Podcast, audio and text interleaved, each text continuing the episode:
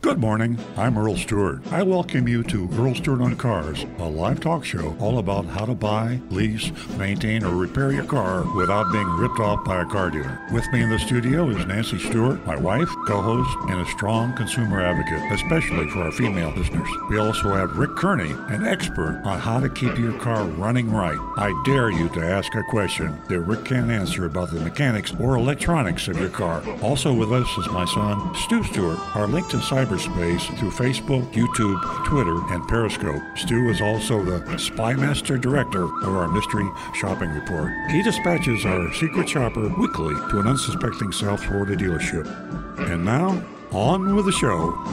Good morning, everybody. I hope I don't sound too muffled if you're not streaming us. Uh, we've all got masks on, and uh, here we are in the uh, land of COVID. Interesting thing, phenomenon uh, that has happened with the COVID is car sales are going bananas. A lot of car dealers are selling a lot of cars, and a lot of customers are buying them, obviously. And uh, of course, I'm the recovering car dealer. My name is Earl, and we've been doing this show for 17 years. So our mission in life at Earl Stewart on Cars is to help you go through the process of buying, leasing, maintaining, your, uh, re- repairing your car. I know you heard some of this on the recorded introduction, but uh, I just want you to be sure that this is live. We're here in the studios in North Palm Beach, Florida. We're talking to folks all over the world, certainly the USA, and uh, we uh, are streaming on YouTube and we're on Twitter. Uh, we're on Facebook. You can post on Facebook, post on YouTube. You can call us on our text line, and that text line is 772 497 6530. Text us at 772 497 6530.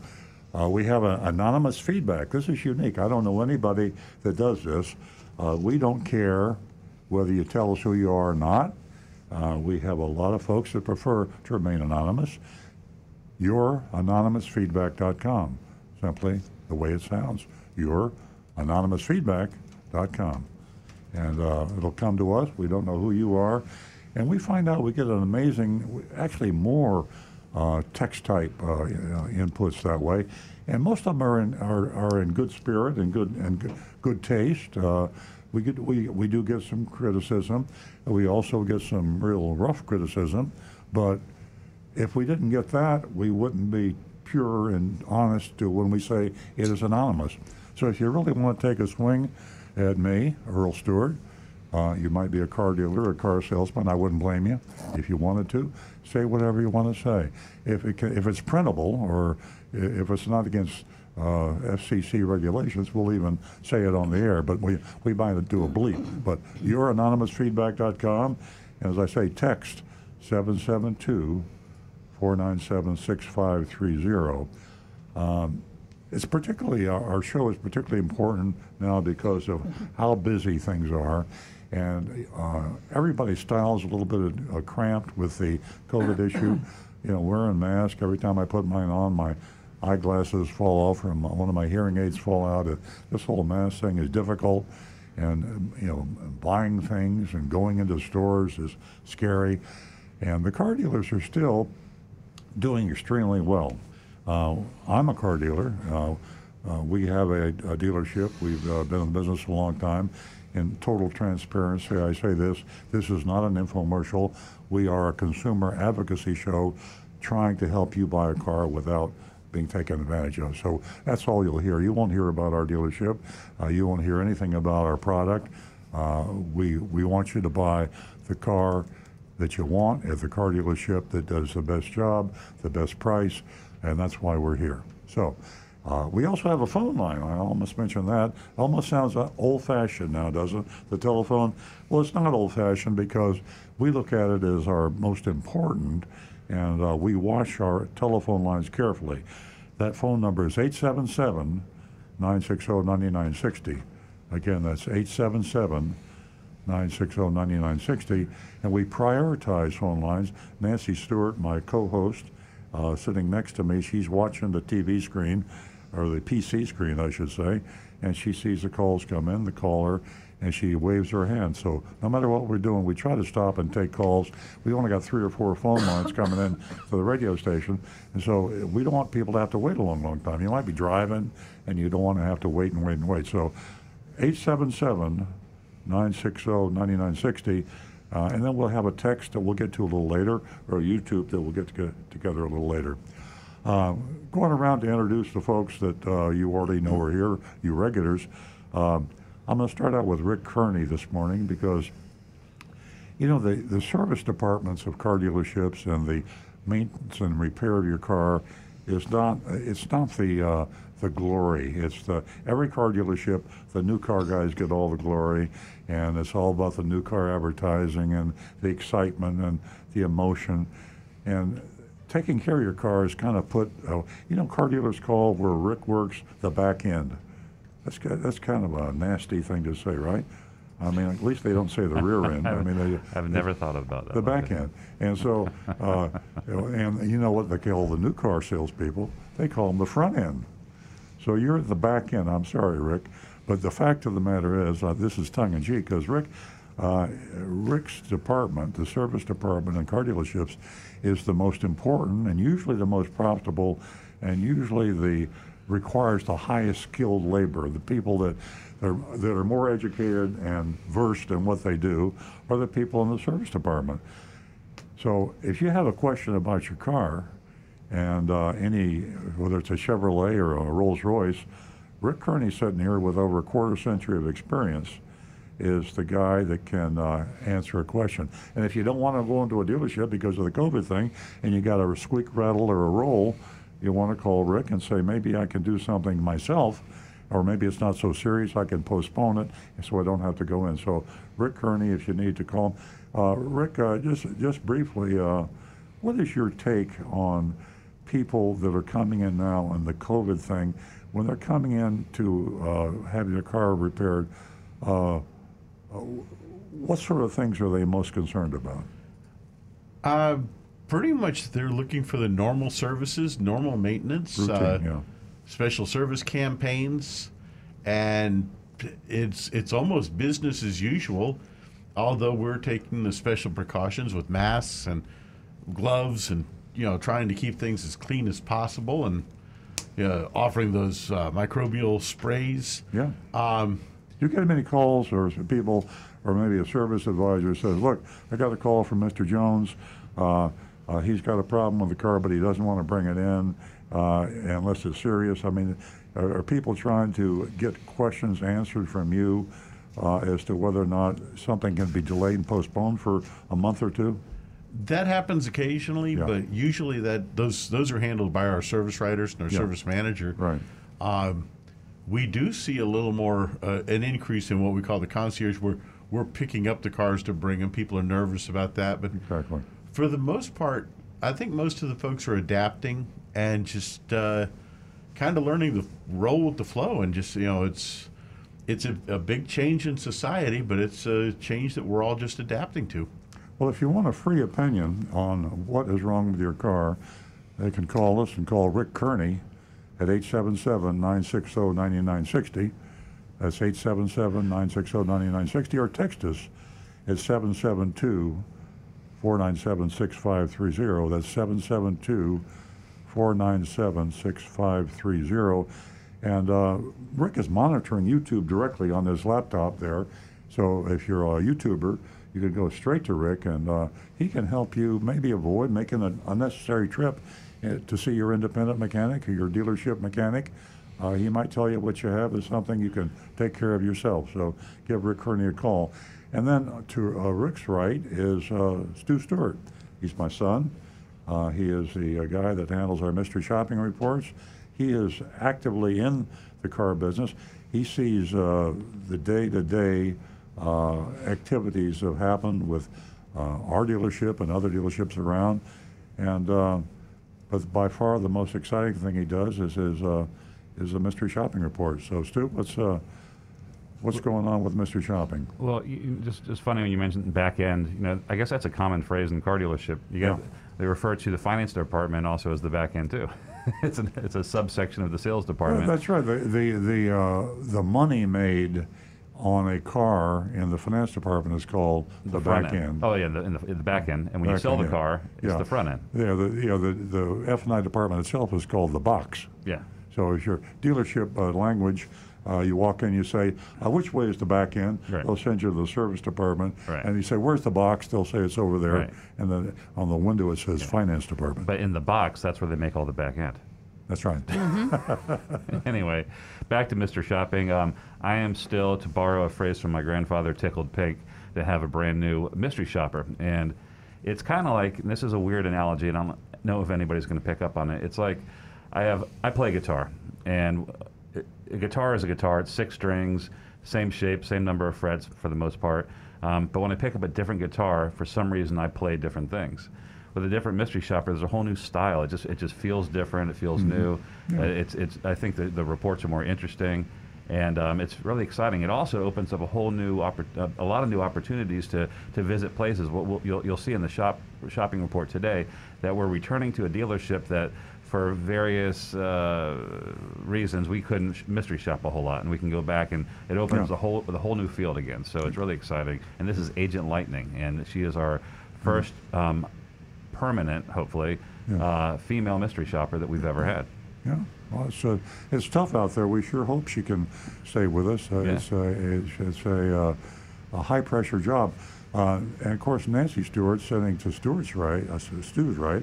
We don't call him Stu, call him, yeah. S- Some people do. Yeah, some people do. Uh, Nancy uh, can take a lot of credit for Agent Lightning. Uh, she's our female advocate on the show, and she's been with me from the get-go. Nancy is a, a founder of the show with me, and uh, and for a long, long time we were uh, uh, just a bunch of guys uh, talking, and then people calling in, mainly males, and she worked the uh, female audience up to 50-50, and she pushed and pushed and pushed until we finally got ourselves um, Agent Lightning. And so, uh, congratulations, Nancy. You're you're almost at parity here in the uh, Old Boys Club that we we've had uh, 17 years ago. Thank you very much. Uh, I, I think I could say that um, I, I'm these cliches that you were using earlier, or the back end, and Stu. I say he wears many, many hats, so I, I, I don't even know which title to give him. Uh, but for me, I'm, uh, I'm, I'm sometimes behind the scenes and uh, uh, doing and coming in contact with uh, a, a lot of uh, people. And I, I find it very exciting. I, I just love it. And I've learned a lot uh, during my time, you know, here on the uh, show. So, uh, to uh, the ladies and uh, gentlemen, I thank you for tuning in this morning.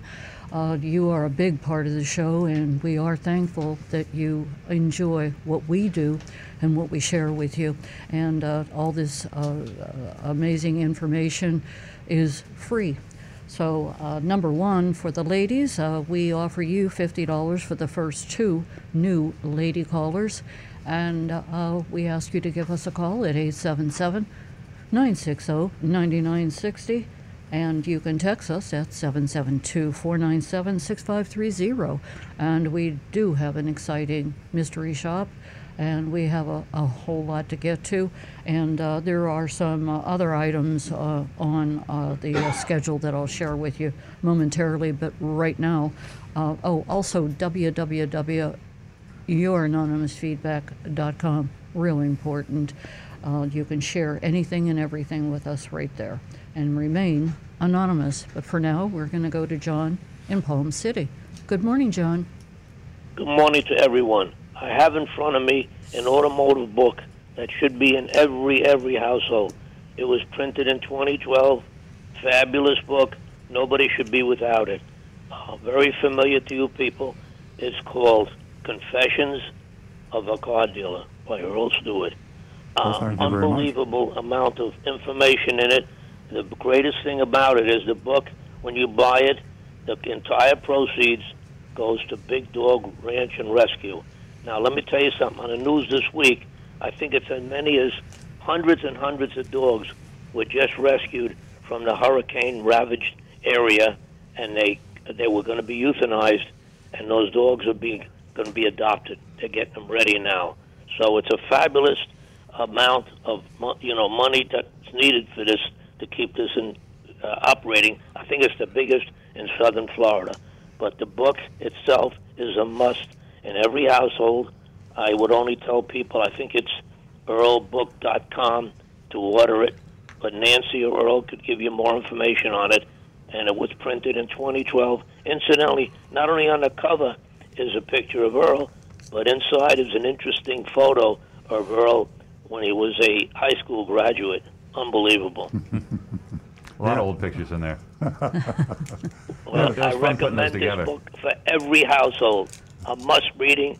I don't think it ever made New York Times number one list, but it's just a must to read. You know, we're talking to the publisher again about doing a uh, an updated re- uh, revision, a 2020 or 2021 revision. So that's in the works right now. That's me when I was evil.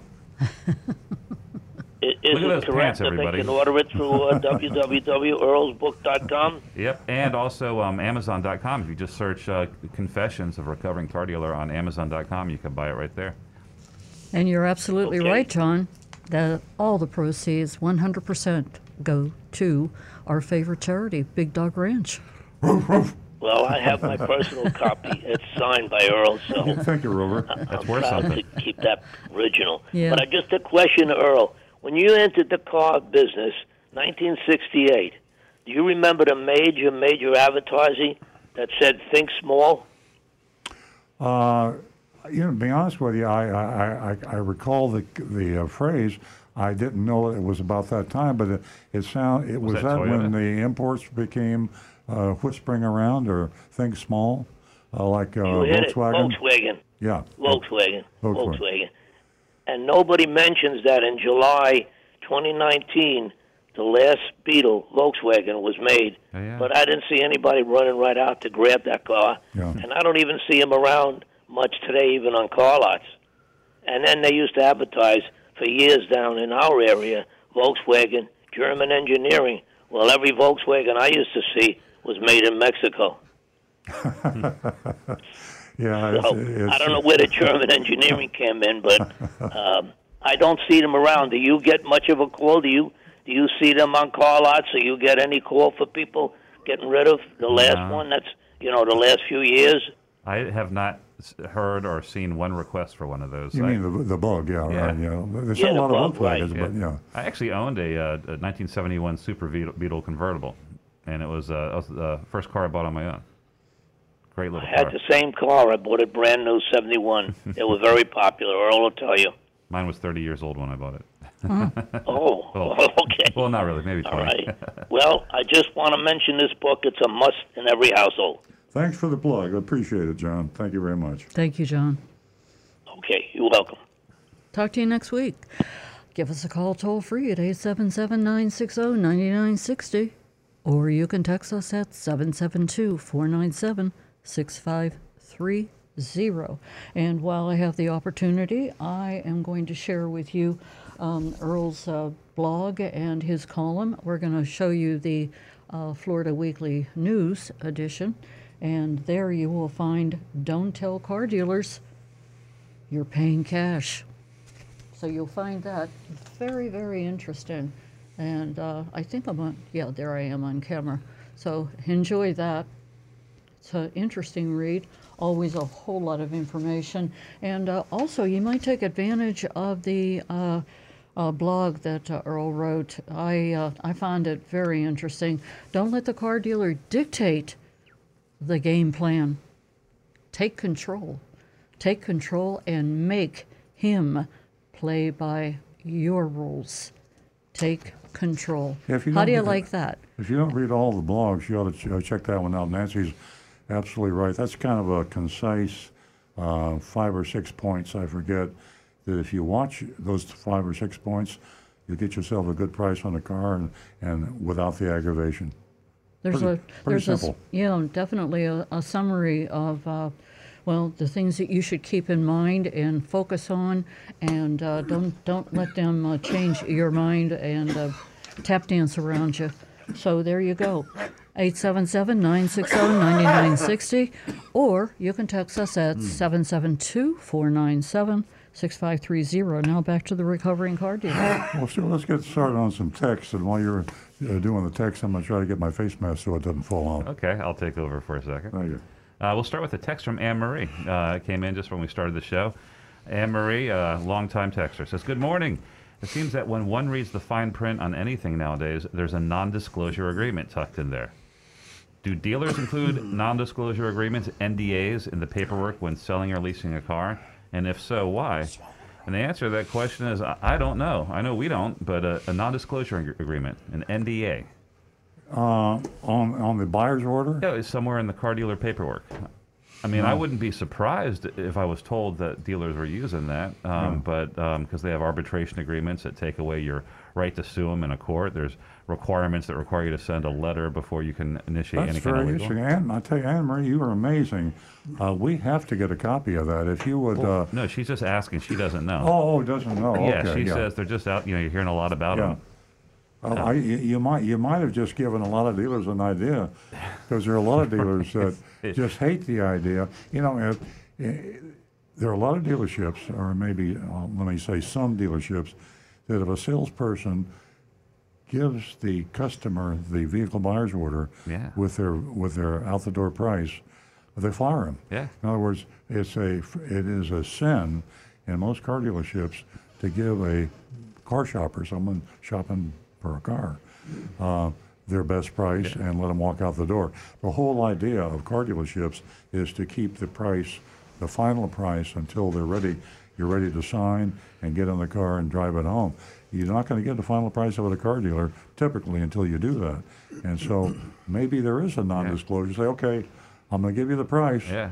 But if you disclose it, I'm going to sue you. Yeah. Or, or, or maybe it's part of like the arbitration thing. If there's a dispute, you're not allowed to speak about it publicly or Yeah. post it online or something like that. But honestly, Anne Marie, I, I would be I, w- I wouldn't be too surprised if there were some car dealers already using that. And Yeah. We got to look into that a little bit more for you. We'll look carefully. Yeah.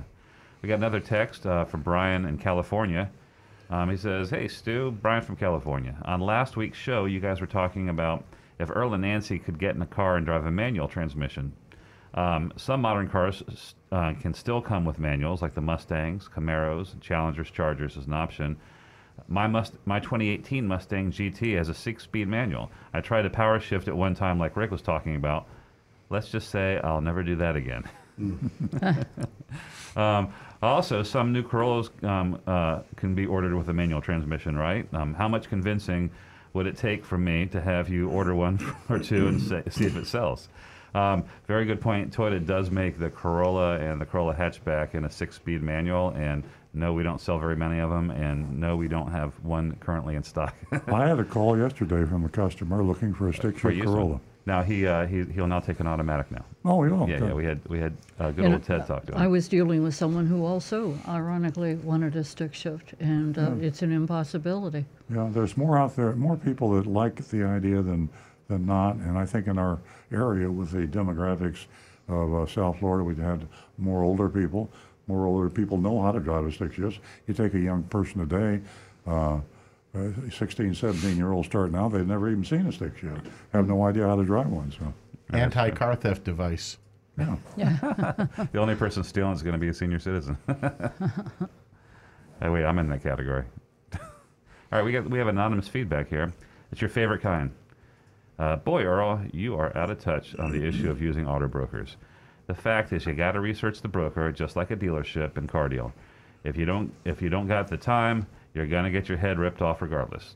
I'd say you probably would get slightly slightly ripped off uh, through a decent auto broker, maybe if you're in the solid position of financial strength and not stranded without a current ride. Then a great deal is just a matter of time and energy. I probably didn't make myself clear if I said auto brokers are a bad idea. I, I think that uh, it depends on the auto broker, just depends on the car dealer. Um, auto brokers uh, have a place, and if you have an honest, knowledgeable water, uh, auto broker, uh, and you are one that doesn't like to haggle and hassle and negotiate, that's a great idea. Just be aware, if you haven't used a broker before, that broker works for the dealer. Uh, he makes his money from the dealership.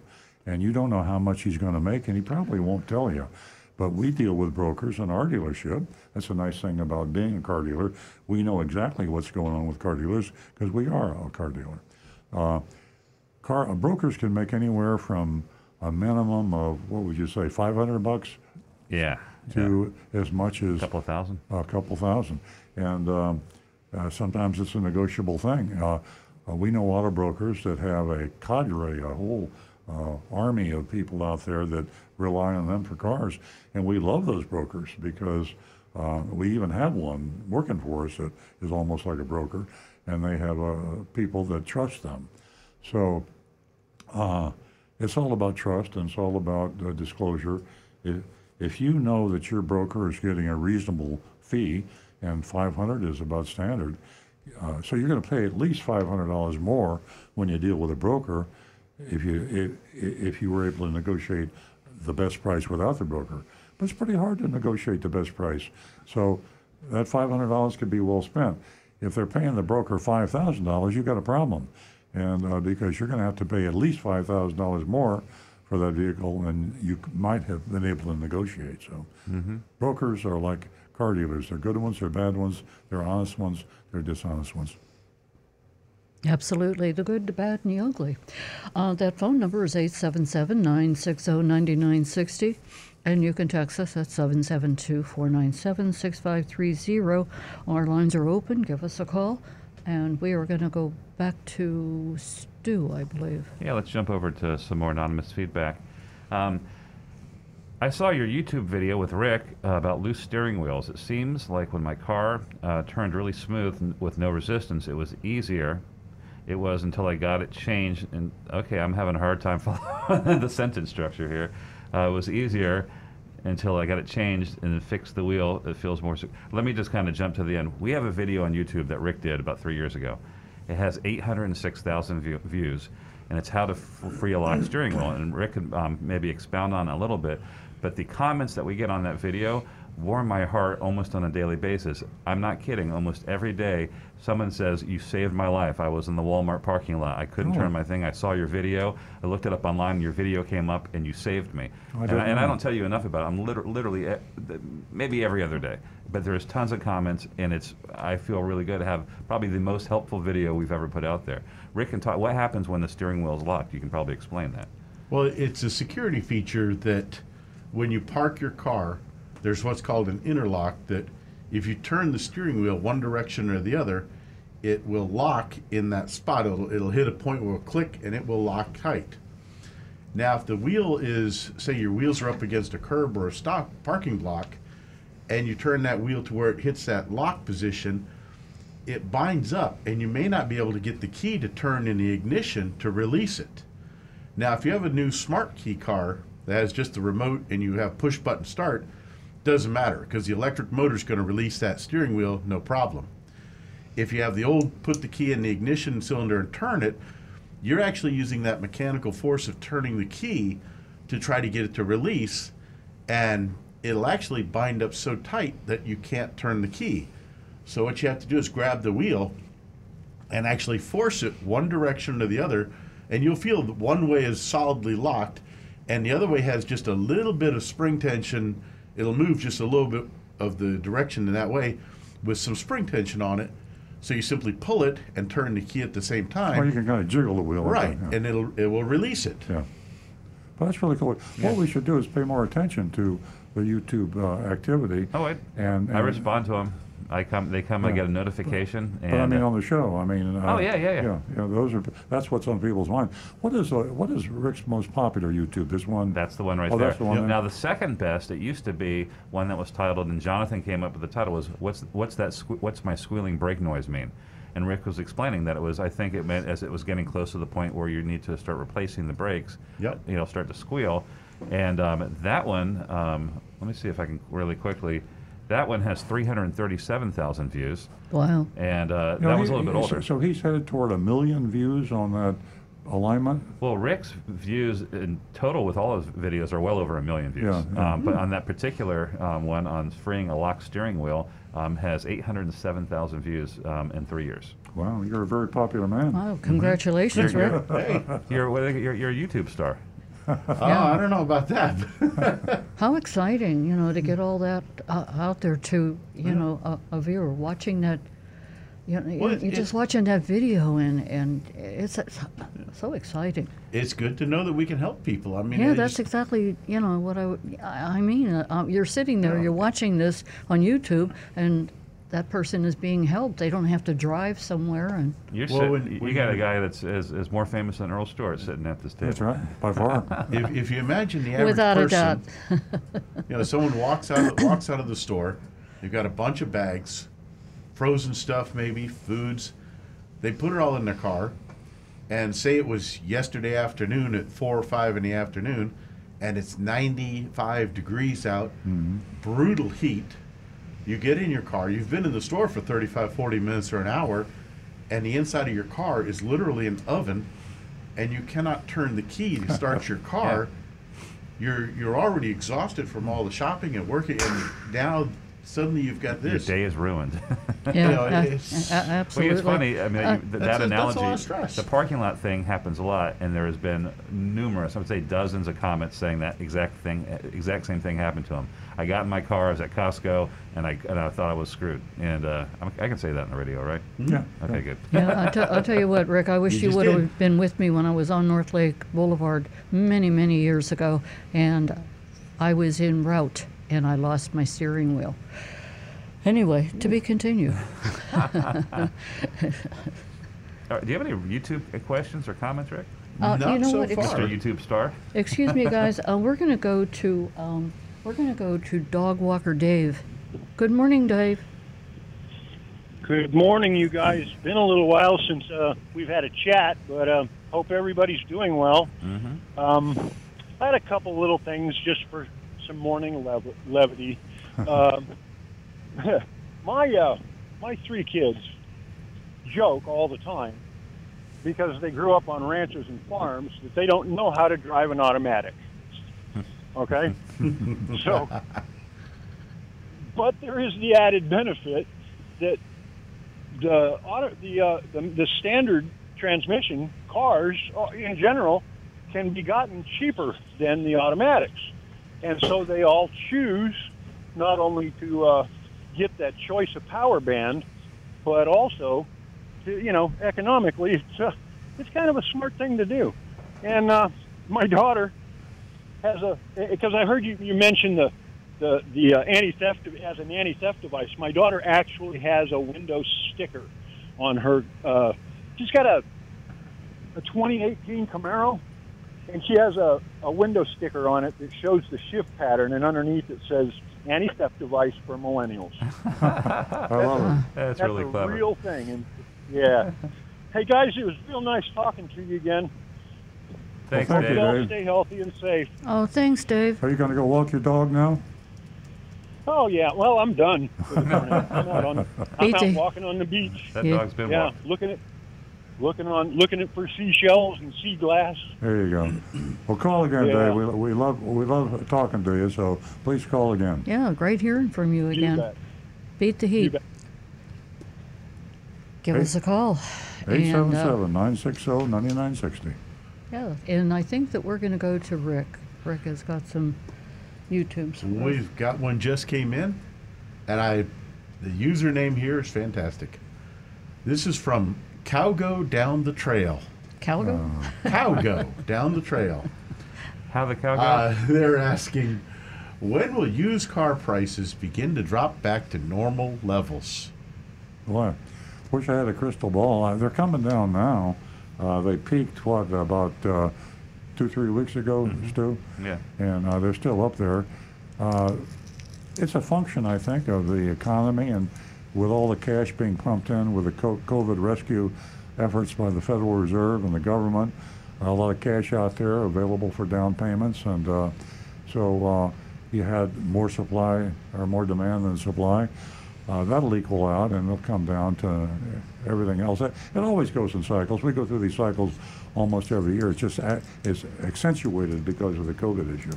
But um, yeah, if you if you're thinking about buying a used car and you're not in a hurry, uh, I'd wait for uh, a few more weeks, and uh, I think prices will be down to normal. Rick, I would be watching for one other thing, though. Say in the next beginning in about a month, and for about the next six months to a year, they just had Louisiana get hit again with just a couple days ago a nine to twenty foot storm surge that traveled w- saltwater many miles inland.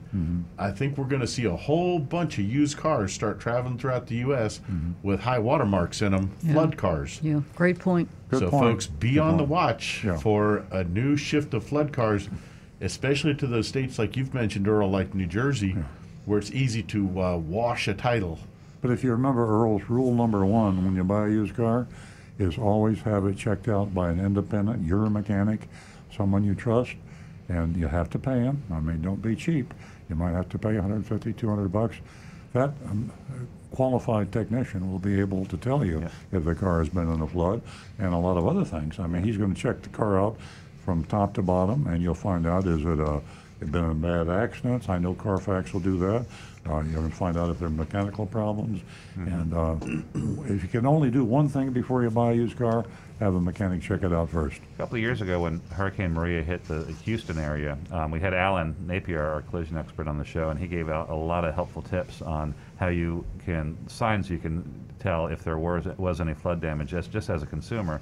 And as these start coming back in the into the market, uh, let's uh, maybe get Alan on the show. It'd be a very Yeah. relevant topic. Yeah. Well, the, the car dealers, in fact, a lot of these, depending on the people that are selling these cars on the market, uh, they are not stupid. They are good at how they lie, cheat, and steal. And one of the things they do is they wash the title. And uh, they take a flood car and they'll go to a, a state like Mississippi, where you can get a title on any car. There's no regulation in Mississippi whatsoever. And you can get a fresh title for a car, and you do not have any disclosure on there.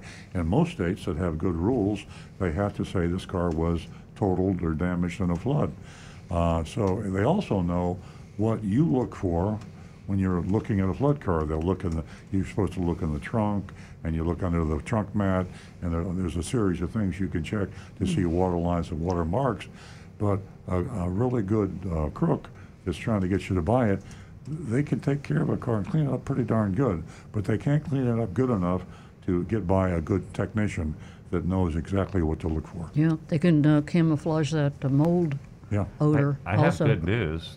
I just looked this up. Um, in 2018, uh, Mississippi passed a law that made it more difficult to wash titles, so they cracked Oh, down on it. I didn't know that. Yeah, Thank yeah, you. I didn't know that either. I'm like, I'm thinking, at this point in 2020, you know, they need to wake up and pass some decent regulations. Yeah, regulations. New Jersey is another bad one. Yeah. Something good happened. Uh, That's we're going to go to Grace, who's been holding. Good morning, Grace. Good morning. How are y'all? We're well, thank you. Welcome to the show. Thank you. My question is Have the new 2021 Toyotas come out yet? Yes, they have. Well, not all of them. Not all have. of them. Yeah. What's the difference from the 20s to the 21s? What What are the new features? Well, uh, the ones that we that are out right now is is right, right now it's just the um, Corollas and it's the uh, and the Supras and um, Super. Okay. yeah. Um, every every year there's some change that uh, Toyota and the other manufacturers do when they a, a new model year and. Um, most of the time, they're superficial cosmetic things. They might be a little styling difference on the inside or a, a small feature. Then, more like every three to five years, they'll do a, a, a redesign on the body. So in this case, for the Toyotas, it's um, it's one of those um, incremental changes. It's very small, um, it's just a it's a slightly uh, slightly different version of the same thing. Is it a cosmetic or Yes, um, yeah, nothing major. Yeah, cosmetic? correct. Yeah. Yeah. there's no change to the engine or the transmission or the overall styling. It just might be a, a little trim, or they might make something. And I and I'm I, I, I can't give any details, but maybe a, a, something that wasn't available in a package in the 2020 model would be available in a package in the 2021. So it's they're they're pretty small differences. It's still important to research it and find out because sometimes there are changes that can surprise you. I mean, we've had things. Uh, uh, for example, when they made the switch to um, uh, not having a spare tire in a car, I have actually messed Oh, up and, really? given, and given bad information before. So it's still important to do research. It's not the, it's not identical, but it's pretty close. Yeah. Sometimes that the And- sometimes the changes are so dramatic. You're driving down the road and you you look at the car and you go, "Wow, is that a so and so?" and it's just Yeah, what is that? Yeah, it's just a car that you've never seen before, and then other times they're, um, well, minute. Minute. Yes, minute. what, what's the, the big difference between the Subaru and the Corolla? Is there much difference? Oh, Oh, between the the Supra uh, with the Toyotas, yeah, yeah. yeah, yeah, completely different car. Uh, the the Supra is a sports car that was had Toyota made a long time ago, and it took them about 23 years before they re-released it in, in 2020. It's a fast little sports car, uh, and Toyota dealers probably sell one every every three months. yeah. Oh, And, they're expensive? yeah, they, Expensive? yeah, the MSRP is around fifty thousand dollars. Oh, my. Yeah. And then you have the Corolla. It's gone through, you know, quite a few changes, and well, you can soup that up, and uh, you know, you can, you know, really hit the road with it. Uh, it's a great little car, but it's definitely very different. Uh, two different apples and oranges. Two different cars. I know my son had a Corolla, and he got fantastic gas mileage. Yes, you definitely do. My grandson had one. And that's still true today with Yes. the Corollas? Yes, The gas mileage. That's awesome. Stu can tell you all about it. Yeah, oh, it's got great gas mileage. It's also available in a hybrid, but we're we're veering into commercial territory for Toyotas here. But um, you know, it's a great car. Uh, I think it's the one of the top selling cars in history. So it's a it is a great car. All right. And how much are the new Corollas going for this year? Uh, the Corolla's around twenty thousand dollars. Okay, that's not bad. No, they're pretty reasonable. Yeah. Great that is. gas mileage. Great car. Well, Grace, can we answer any other questions? No, that's it. Uh, thank you so much for uh, being part of the show. Uh, we just love it. We love it whenever uh, the ladies call. You have a wonderful weekend. Thank you. Thank you. Thank you. Enjoyed talking to y'all. Thank you so much. Thank you. Our number here is 877 960 9960, or you can text us at 772 497 6530. And don't forget www.youranonymousfeedback.com. Before we get to Rick's YouTube, I have to do my uh, disclosure that I am an automobile dealer, and I always get a little embarrassed when customers call in and ask about the product we sell. We do sell Toyotas, and uh, Grace was talking a lot about um, Corolla, the Supra. Uh, this is not an infomercial. We're not trying to sell vehicles. Uh, Honda, uh, I think uh, Toyota is a good car. Honda is also a good car. Nissan makes a good car. Subaru makes a, a good car. There are a lot of really, really good cars out there. And Toyota doesn't make all the good cars. I, I recommend people shop and compare. I, I recommend, as you've heard regular listeners know, Consumer Reports. And sometimes you'll find out Nissan builds a better model than the Toyota, and sometimes Honda builds a better model than Nissan uh, for a particular you know, model. And uh, rely entirely on Consumer Reports. Or a year. Uh, one, one, one year could have a, just a, a it could be a bad batch. Yeah, exactly. No manufacturer builds all the good models. Uh, you can find in the best, highest quality line, there's some rotten apples in every barrel. Toyota's had its share of rotten apples, and so has Honda, and so has Nissan. so you just can't go in blindly if you're buying a Honda and say that every Honda model they build is great. Uh, do your research, check out Consumer Reports, and if you're looking for a, a subcompact or you're looking for an SUV, Consumer Reports will tell you who makes the best medium-sized SUV, and you can pretty well uh, uh, go to the bank on their information. So use that. Don't take the word of the dealer or the car salesman. Uh, do your own independent research. Okay. Okay. Uh, we have a text here. Uh, on this, wait, we're going to jump over to Rick. I just I just stepped on his toes. That's all right. I wear steel toes. Uh, Josh Goldstein's asking, can you speak to the dealer process for grounding leased vehicles? Does the financing company pay the receiving dealer an admin fee for accepting the return and staff time it imposes? Well, I think that question uh, goes into one of the probably most disorganized, uh, badly managed processes of most dealers.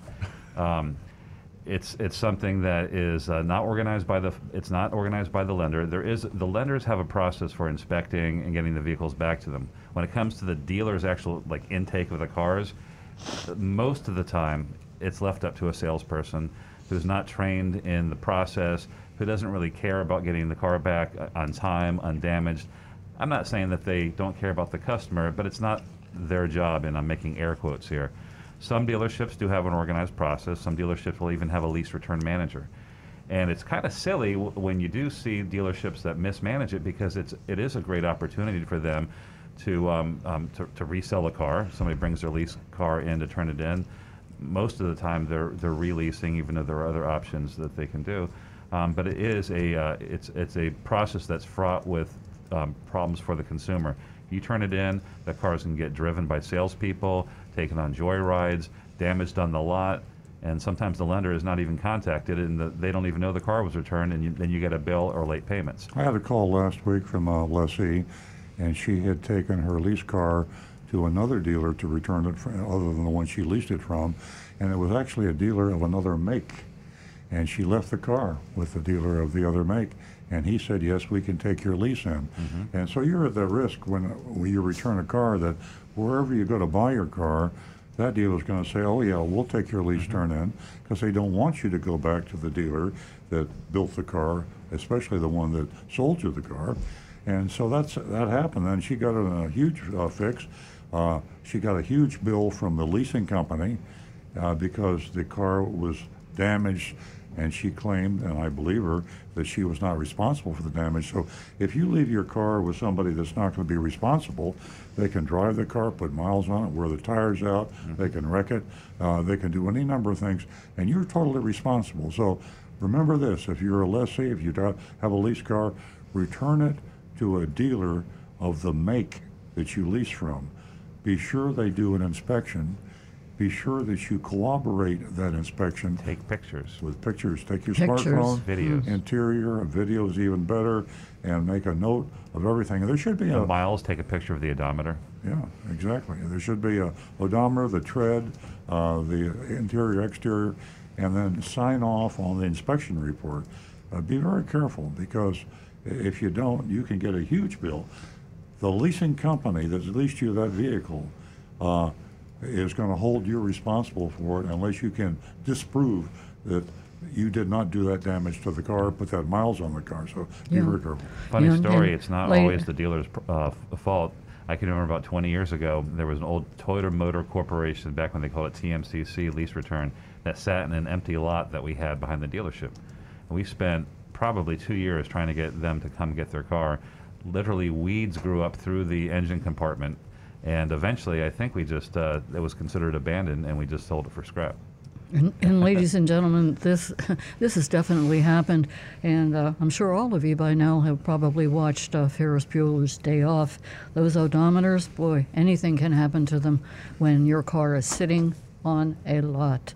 So uh, take note and uh, remember to take those pictures and be very careful. 877-960-9960 or you can text us at 772 497 6530. We're going to go to John in West Palm Beach. Good morning, John. Good morning. Can you hear me okay? We can. Okay, great. Um, just going back a little bit to what you guys were just talking about. I didn't hear the whole story. But uh, my son just purchased a 1991 uh, Toyota Celsior. And uh, it has the original paint on it, 50,000 miles. It is uh, right hand drive. And we just got done replacing the starter. Uh, now, to get to the starter was quite a work because we had to take the whole top half end, top end of the engine off to get to the starter because it's not like uh, today's where it's on the bottom. I was just wondering, what with, with that fifty thousand miles, uh, what else should we be looking for as far as maintenance and repair uh, that may be coming up? I don't even know if you guys have serviced many of them, but I do plan on bringing it up to show it to you guys because it is a it's an extremely uh, rare car being right-hand drive and still has its original paint and uh, and being a 1991. Now, what model was that, sir? It's a 1991 Toyota Celsior. C E L. Oh, I forgot how to spell. it. Hold on. Uh, Celsior, 1991. It's it's the same as the uh, Lexus 400. Ah, But it has- okay. It has a V8. Uh, yeah, Celsior. C E L S I O R. Wow. Was that something that was primarily sold in Japan? I don't think we had an Excelsior in It the wouldn't be U.S. sold. No. right-hand drive wouldn't be sold in I- Japan. I didn't hear that part.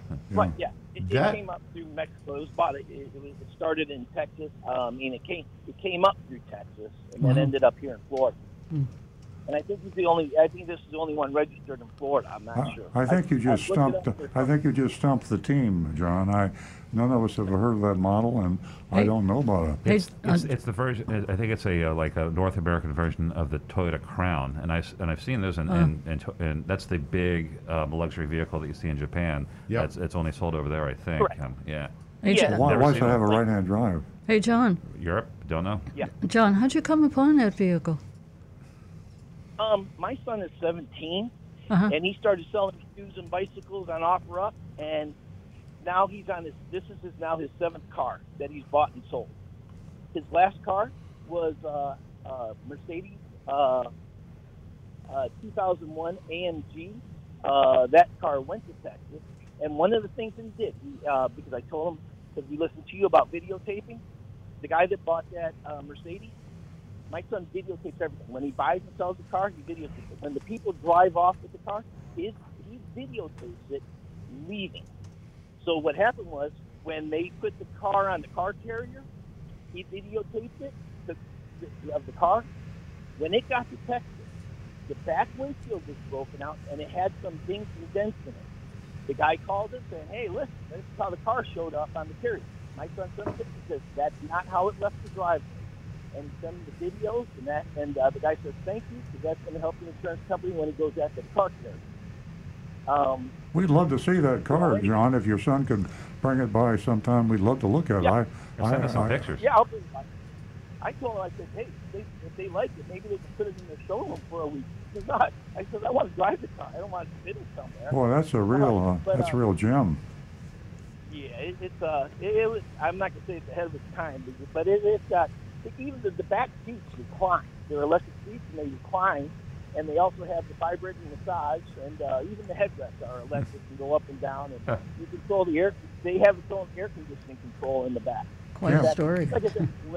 Can't wait to see that. I'd love to see that. Thank you, John, for Yeah, I, I'll, I'll- I'll bring it by. I'm always. I, I bought a car from uh, recently you, and uh, so anyways, yeah, I'm I'm gonna bring it by sometime. very Uh, cool. Thank you. Yeah. Some wheels on. Um, so, uh, I wanted Stu to see it in that, or the or the service department, because I'm telling my son he has services up there, but he likes to do everything himself.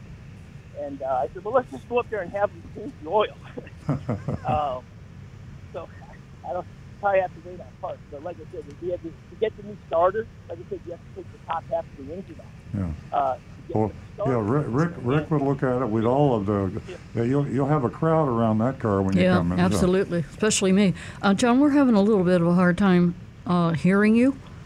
Uh, di- Okay, is that okay? Uh, yeah, that's why I asked the first time.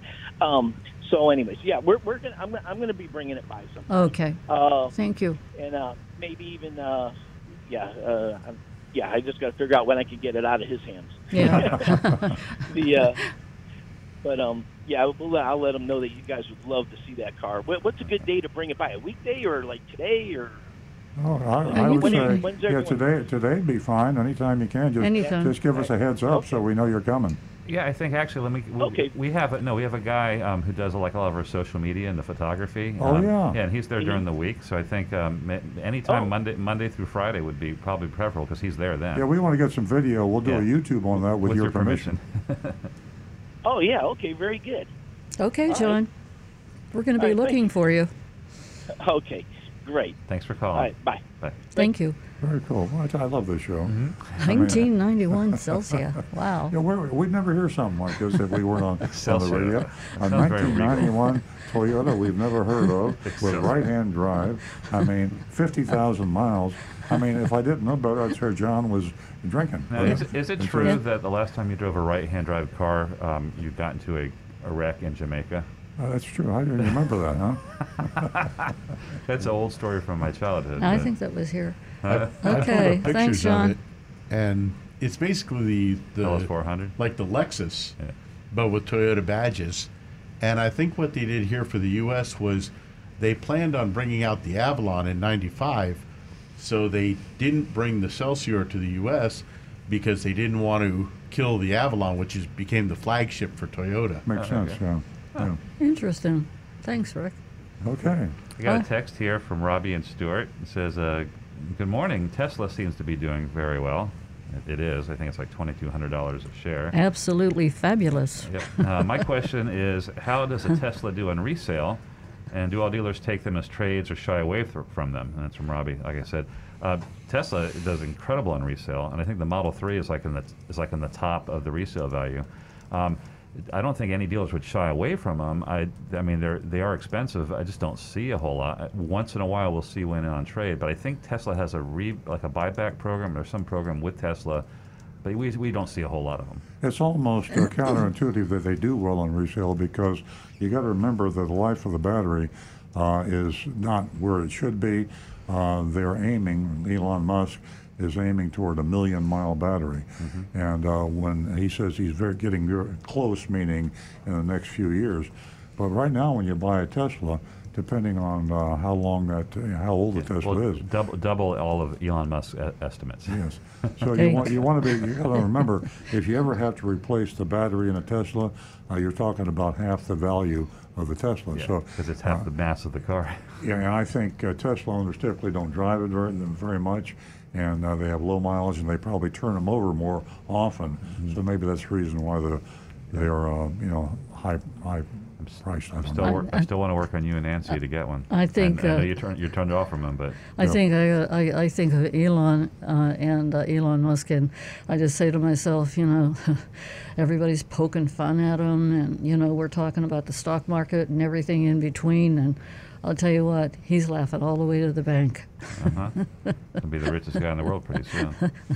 Another wonderful idea at the end of the road. How are we doing over there with YouTube's, Rick? Oh, we've actually got a couple of them right now.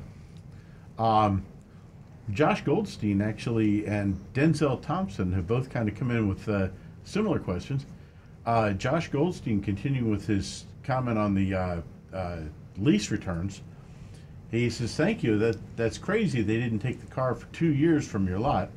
if the leasing companies are relying on dealer network, they should set or they should level set expectations." And compensate for the time and resources this imposes on the business. Is there justification that as a participating dealer, this is a cost of doing business? Well, that was a long Yeah. time ago, and I, Yeah. they've cleaned up their act. They're And- much and- more careful yeah. now. And that was also was un, in that situation. There's two parts of that, to that question. That was unusual because in the southeast, we've talked about this a lot. There's a captive lender for Toyota, and that's Southeast Toyota Finance.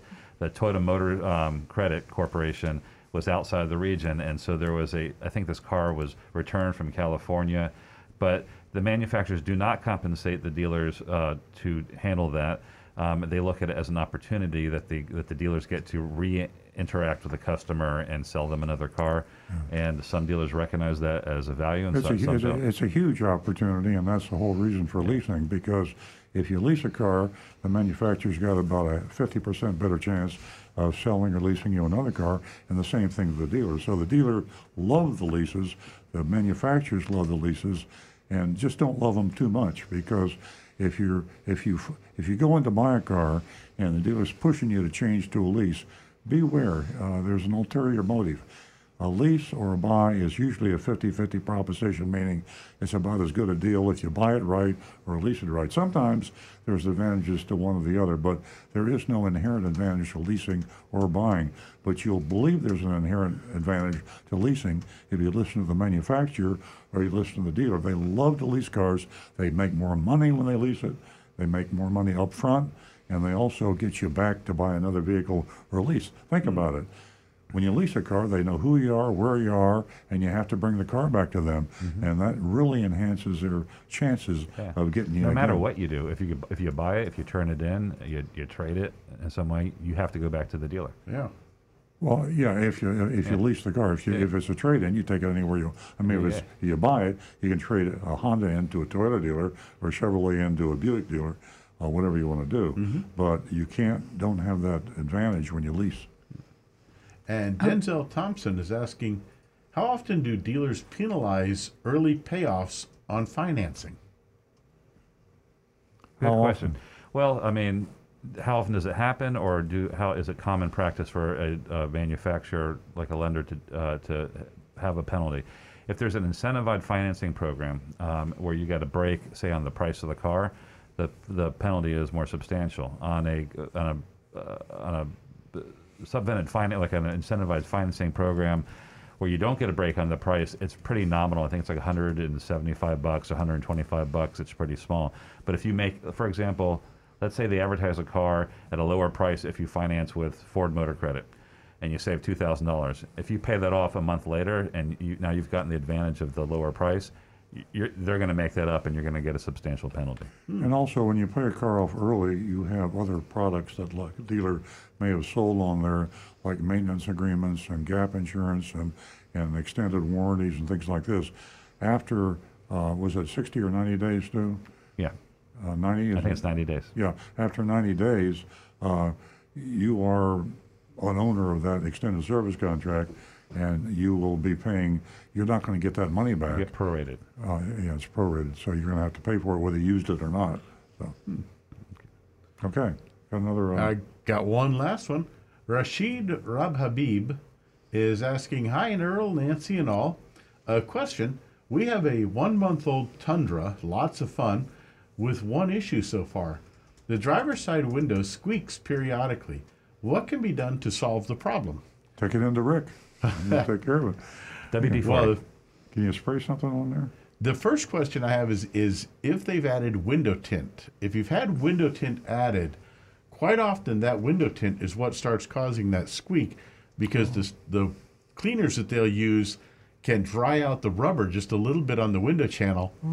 And what I would recommend is a little bit of a simple, like a grease pencil type uh, lubricant, a silicone lubricant, but in a hard form that you can get from the auto parts stores and just rub it on the window channel just a little bit and then run the window up and down. I do not recommend spraying any sort of sprays down into the window channel or down in the door because Toyota has actually told us that silicone spray sprayed inside the door can kill the door lock actuator motor. Oh, goodness. Wow. I did not know that. So- It's something you got to really watch for. I didn't know that thing about window tint. That's the reason I love the show too, because I learned things from Rick that uh, I don't know, and I've been doing this for 50 years.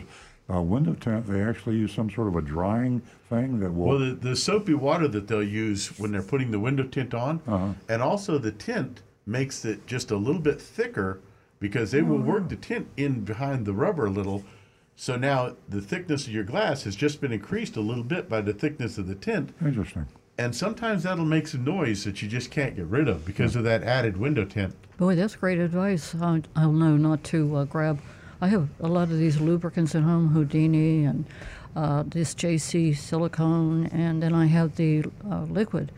Uh, but uh, I would have grabbed any one of those. Yeah. Thanks, Rick. Great information. Ladies and gentlemen, you must have a question or an opinion. Give us a call. You're a big part of the show. 877 960 9960.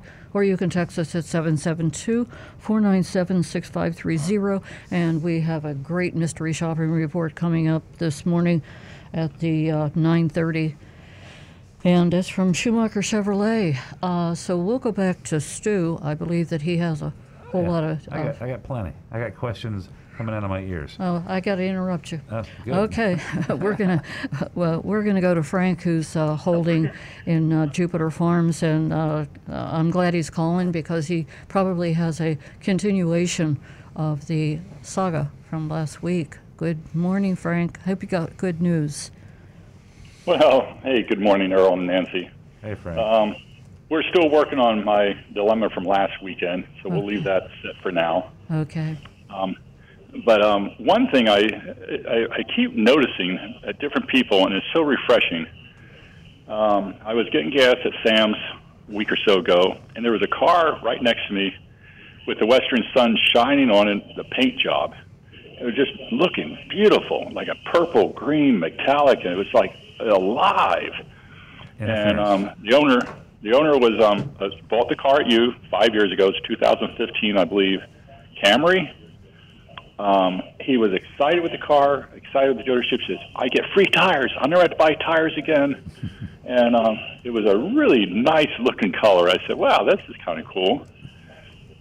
And then just a few days ago, I'm at Costco uh, because you guys, I like going to Costco. You guys do a great thing for every um, um, stores around here. But anyway, there was another Camry out there with the same paint job, and I said, "Look at that! This is." Um, what what color was I really looking at? I don't know. That sounds kind of so. It, it, it changed colors, or was it just uh, just No, right? no, it was. It, it wasn't like uh, 20 years ago. The Mustangs had that mystic black that went Right. from purple to green to blue. This was just a lot of metallic um, reflection. Like it, it seemed like a darkish purple, but with a little bit of green speckles, maybe. Or Sounds like or a little my eyes psychedelic. Yeah. Yeah. When you first started describing it, I was thinking of because there was a law firm that bought cars from us called Fetterman and Associates, and they painted their cars with this. It, it was called interference. So it was they, you put a color on one angle, it dried, then they painted another, and as, it, as the sun hit it, it literally kind of changed colors. And um, but I don't know which one you're talking about. I mean. When the sun hits some of the paint uh, with the pearl finish and the metallic finish, it does uh, refract light and gives it a pretty neat um, thing um, effect. Um, I can't. I'm, I'm going to try and look it up, Frank. Yeah, I wish I had gotten the owner's name because he was a very, very happy, satisfied older gentleman, and um, just just ecstatic about your dealership. And um, like a lot of people, I mean, I, I find a lot of positive sayings from people that bought from you, as opposed to other dealerships. And I, obviously, your mystery shopping brings that to light every week. Thanks, Frank. Yeah, thank you. Thank you. Thank you for mentioning And- that. yeah. And the big dog ranch thing, I'm always very happy to hear about that. So. That's very good. Fantastic. Well, Frank, thanks very much uh, for uh, calling us. Uh, uh, anything else on your mind while we got you on the phone? We love you to call. Yeah, no, no. I'm just um looking forward to the call that your son's going to give me early this week. That's right. We'll Fantastic. Take care of yourself, my friend. Call again, Uh, please. good good luck with your continuing saga, and uh, give Yeah, us a you'll, you'll hear about it when it's when it comes to a happy ending. when it Yes. when it escalates. Oh, happy ending. That's nice. Very Yeah. nice. Okay, you, Frank. Thanks for tuning in. Have a nice weekend. Bye bye. Thank you. The same to you. Uh, I think we'll go back to Stu. He was about to share Yeah. something with us. Uh, we got a quick question from Bob in Maryland. He just wants to know: Is there a hatchback version of the Camry or Corolla hybrid?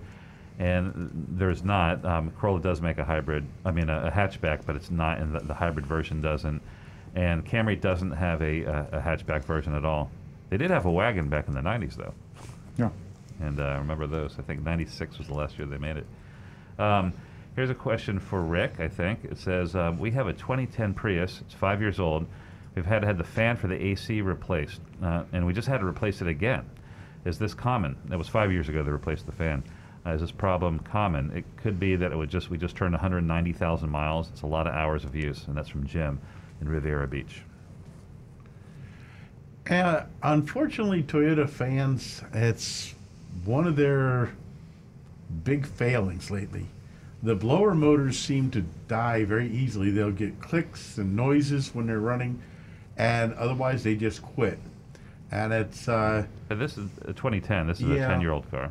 it's it's not a it's not like it's a across the board they're dying once a year but they don't seem to have the longevity that they should have my opinion a fan should last at least eight or ten years and a replacement should be at least another eight or ten years so i mean five years out of each fan well unfortunately i think he should have gotten a little more than that but like i say they, they seem to be a little bit of a just a weak point in the chain on the cars Yeah, it's a shame.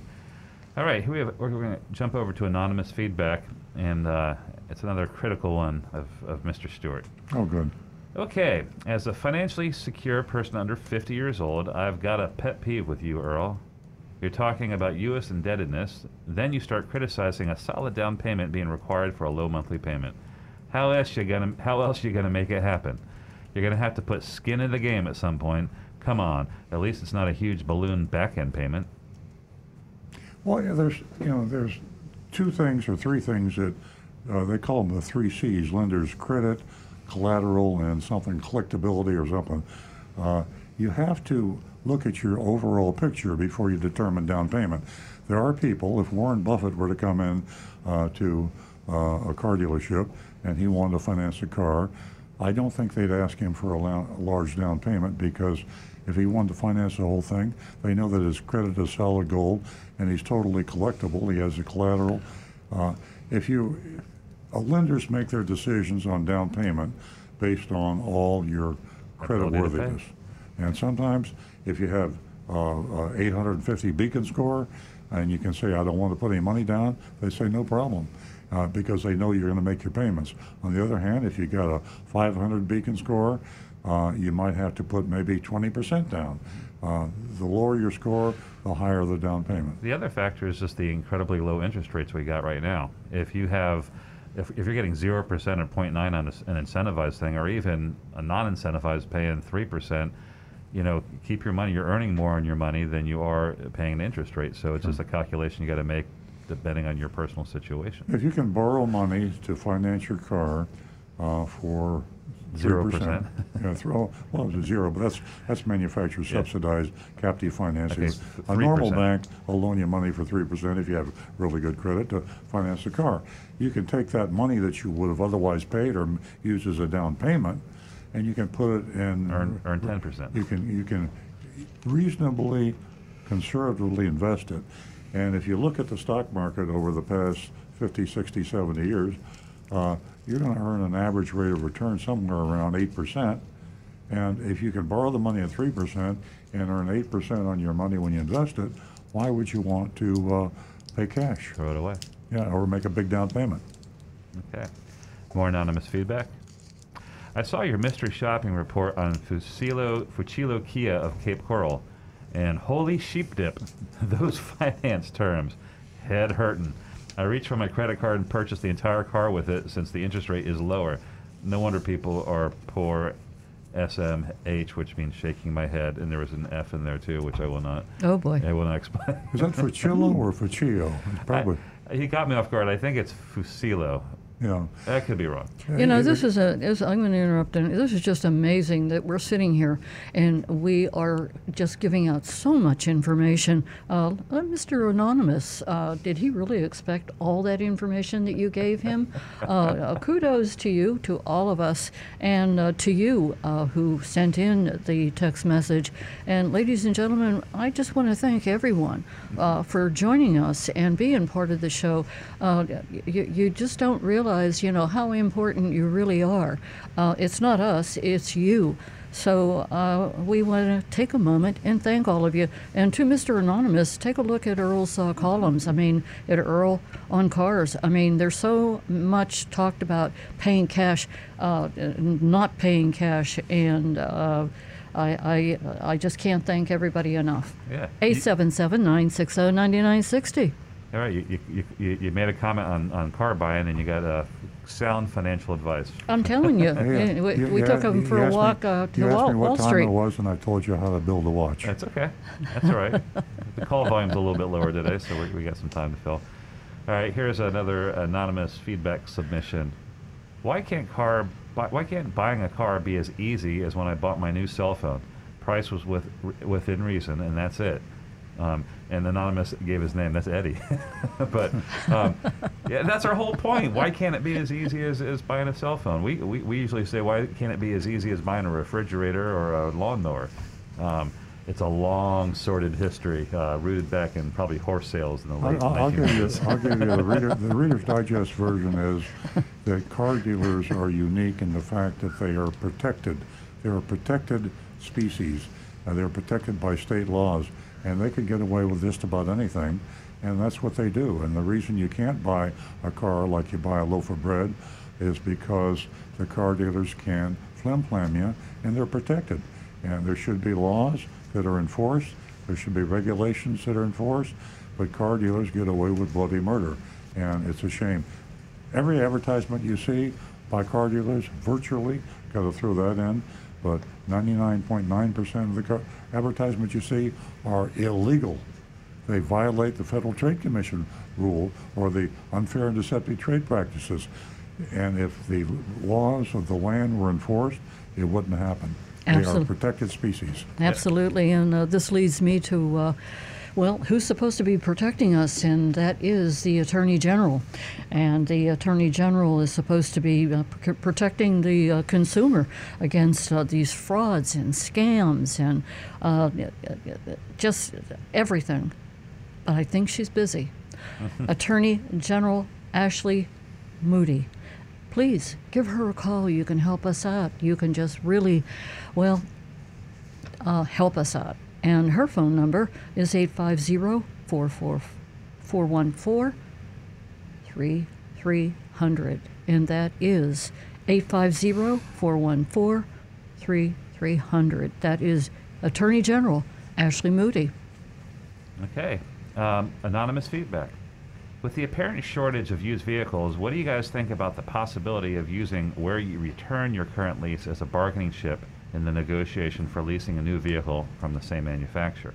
I'm guessing the dealer who receives the lease return has the first opportunity to purchase it from the captive leasing arm of the manufacturer before it goes to the auction. That is true.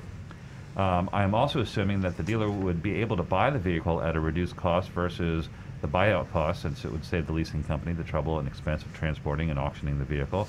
That is also true in most cases.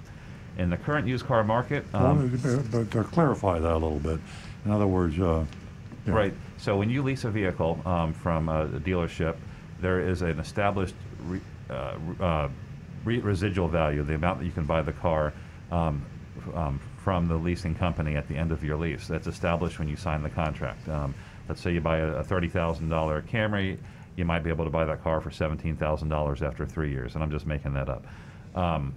Um, However, at the end of the lease term, if you do not exercise the option to buy, which most people don't, in most cases it's, it's higher than you could buy for a comparable vehicle the same year, make, model, and miles, um, the lease company has a dealer buyout that they can buy out for those very same reasons because it is less expensive uh, for them to do that. There's no disposition fee, Correct. for example. and because if the leasing company takes the vehicle back and the uh, dealer doesn't buy it, it goes to auction, like you pointed out in your comments, and it's a roll of the dice. Now, right now, it probably benefits the manufacturers because the used vehicle prices on the auction uh, market is, is very high, but sometimes they can lose. So they want to sell that car to the dealer or to the uh, to the lessee. Um, they have uh, most manufacturers has a have a sophisticated network. Um, it's like an online auction. The dealer who leased the car gets first crack. They get the first say whether they um, want to uh, buy it or not. If they refuse to buy it, it goes onto an, an online network, and it's usually bought by a dealer somewhere, and that's that happens every single day and in high volumes. And that is one of the um, one of the best sources of used cars that dealers And the can get. bottom line is you should establish independently the value of your lease return. You cannot look at the residual because that, as Stu said, it's usually higher Yeah. than what you want to pay for the vehicle. But with a little bit of effort, you can get bids on your lease car from used car buyers. Yeah. And you can find out, they don't have to know you're leasing it. Just say, what's the value of this 2017, whatever? And uh, you can check and get the actual cash value, known as the wholesale value of the vehicle, and compare it to your residual. You might get lucky and find out that you can buy this for two thousand dollars Yeah. below the wholesale value, which case you should buy the car even if you don't want to keep it, Yeah. because you can flip it and it's probably sell it to the dealer that you leased the car from and make a two thousand dollar profit. Yeah. Yeah. Ve- vehicles that have really high resale value sometimes work out to the you get the best of both worlds. So when you have a high residual, it means it's pretty expensive to buy at the end of the lease, but the trade-off is you get a lower payment because you're paying for less of the car. Um, but on these uh, uh, vehicles, um, if we're talking about the Tesla, and I don't know if that's a good example or not, but a super high resale value might be worth more than the residual at the end of the lease. You can even take some cash out of the deal if you, if you, if A you lot, a lot of cars that were leased three years ago that are coming due during this issue we have with the COVID and the, and the uh, skyrocketing used car prices, they might find out that the residuals on car leased three years ago, not anticipating this low supply, high demand of used cars, mm-hmm. you might be able to make a profit. So if a car's coming back in today's market at the end of a lease, be sure you check the wholesale value before you do not make the decision not to exercise their, your right to buy it. Absolutely. Be real careful, ladies and gentlemen. We got this uh, Labor Day weekend uh, coming up soon, and uh, boy, there's a, a lot going on out there. You may be able to get yourself a great deal, and then again, not. So, just a word to the wise be careful of the mailers, the advertisement. There's a lot going on, like I said. Put them Back in the to Stu. recycling bin. All all direct mail, put it in a recycling bin. There you go. Put it in the shredder. Here's, here's a good question from an anonymous um, questioner in North Carolina. In negotiating the price of a new car, the salesperson agrees to lower the price and the amount of the $699 doc fee. Before signing the buy, the bill of sale lists the sales price as agreed, but the doc fee is, al- doc fee is also listed. What should I do? And that's uh, from someone in North Carolina. Well, I recommend my blog, Take Control. It's the current blog. It addresses that issue exactly. And what you don't want to do is, you know, it's funny. uh, My phone's ringing in my ear, and I got it on mute and everything. Anyway, what you what you what you want to do is um, is to be. Well, I forgot what I was saying. I was. Uh, You got distracted by a phone call in your ear. yeah, I got a Yeah, phone the call. question was about when they lower the price. You're talking about your blog about yeah, taking yeah, control. Yeah, yeah, yeah. Uh, you don't play the dealer's game and you don't get into the dealer fee game. You say, give me your best out the door price. Take away all of their deceptive and unfair negotiating tactics.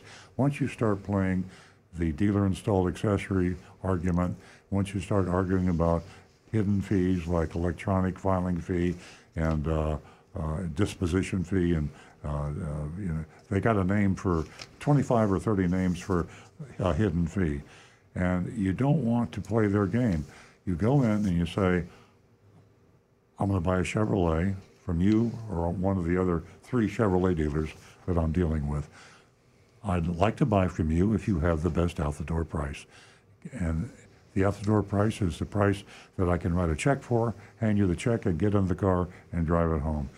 That simplifies things, takes away their, uh, you know, smoke and mirrors, and you do that three times, and you take the guy that gives you the best out the door price. You cut to the chase. You get through all the stuff, and Yeah. it just comes. Our big problem with the dealer fees is how it's used in advertising. It understates the value of an advertised car. Yeah. You get through all that smoke, get to the very bottom line. What am I writing the check for? And as I said earlier, it's against the law to advertise a car without including the dealer fees, the hidden fees, and the price of the car. Uh, the dealer we shopped this afternoon had thirteen or fourteen hundred dollars in hidden fees, three fees, fourteen hundred dollars. Yet he advertises those cars without the hidden fees. Yes. That's against the law. And if that Yeah. bothers you, listen to Nancy and call Ashley Moody if you live in Florida, and get them to pay attention to this. Yeah. Absolutely, thanks to. Take and if all take that control. doesn't work, uh, you can uh, download uh, a uh, affidavit from uh, Earl on Cars, and that's a tool for an honest price from a car dealer at last. And you can take that and you can use it. Uh, you know, uh, it takes you a long, long way. If they won't sign that, leave. You can uh, get all the details that Earl on Cars about that da- affidavit. Yeah. If you want to see a confused and frightened look on a sales manager's face, whip that thing out. All right. You won't have to leave. He will. Exactly. um, good morning. Uh, this is anonymous feedback. Good morning, longtime listener. Love the show. Little bit, little bit of criticism. Uh, you mention a lot about the lifetime powertrain warranties, saying that they're useless because newer car motors and transmissions never fail with correct maintenance. That is not true. I've been a mechanic for Ford for 25 years, and my brother is a mechanic for Toyota. We've seen blown motors, blown mo- motors more often than you would think, with very little miles on them. That all we do, that and all and all the maintenance is done according to the specs. Also, my brother at his dealership um, has replaced a few motors a year. It can happen. These are machines. Anything can happen. Uh, just don't think it's all right when you say newer motor or transmissions will never fail. That's just not true. Well, let's uh, let's put it this way. I, I don't think I ever said No. that an engine or transmission would never fail that was properly maintained. Highly improbable. Yeah, a low quality car uh, uh, that uh, you know it's going to happen. Uh, you can get struck by lightning.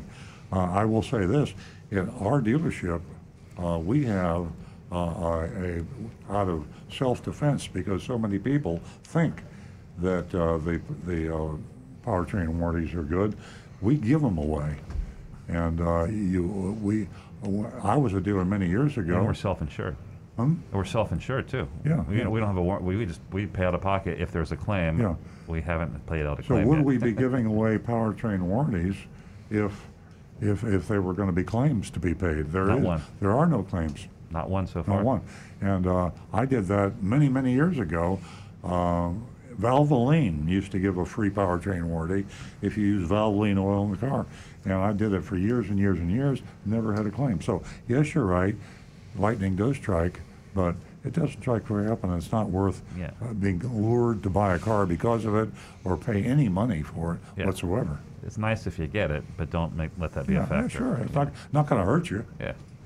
Okay. Hello. Is it possible to have the alignment checked before accepting delivery? I bought a new 2009 Kia Optima, and the alignment was not correct. Great question. Can I tell my story? Yes, you can. Yeah. Uh, You have five minutes. Yeah. Cars coming from the factory make a long trip. Some of them come from Japan, Mexico. They get on planes, trains, and automobiles, and they get on and off trains, planes, and automobiles, trucks. And when you do this, you can easily knock a, a, a vehicle out of alignment.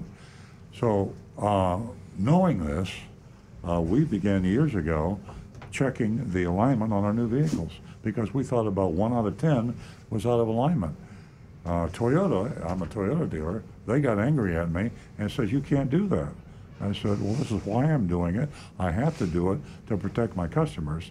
Uh, they didn't like it because I was charging them for the check on the warranty. Um, so they were saying we should only do an alignment check when the customer complains about my car being out of alignment. I said, why should I do that when I can check the alignment and if it's out, I'll do it. Uh, to punish me, they came in and did a massive warranty audit and found no, nothing out of line with the alignments that are doing. So uh, it's a great idea, and you should insist on buying a newer used car.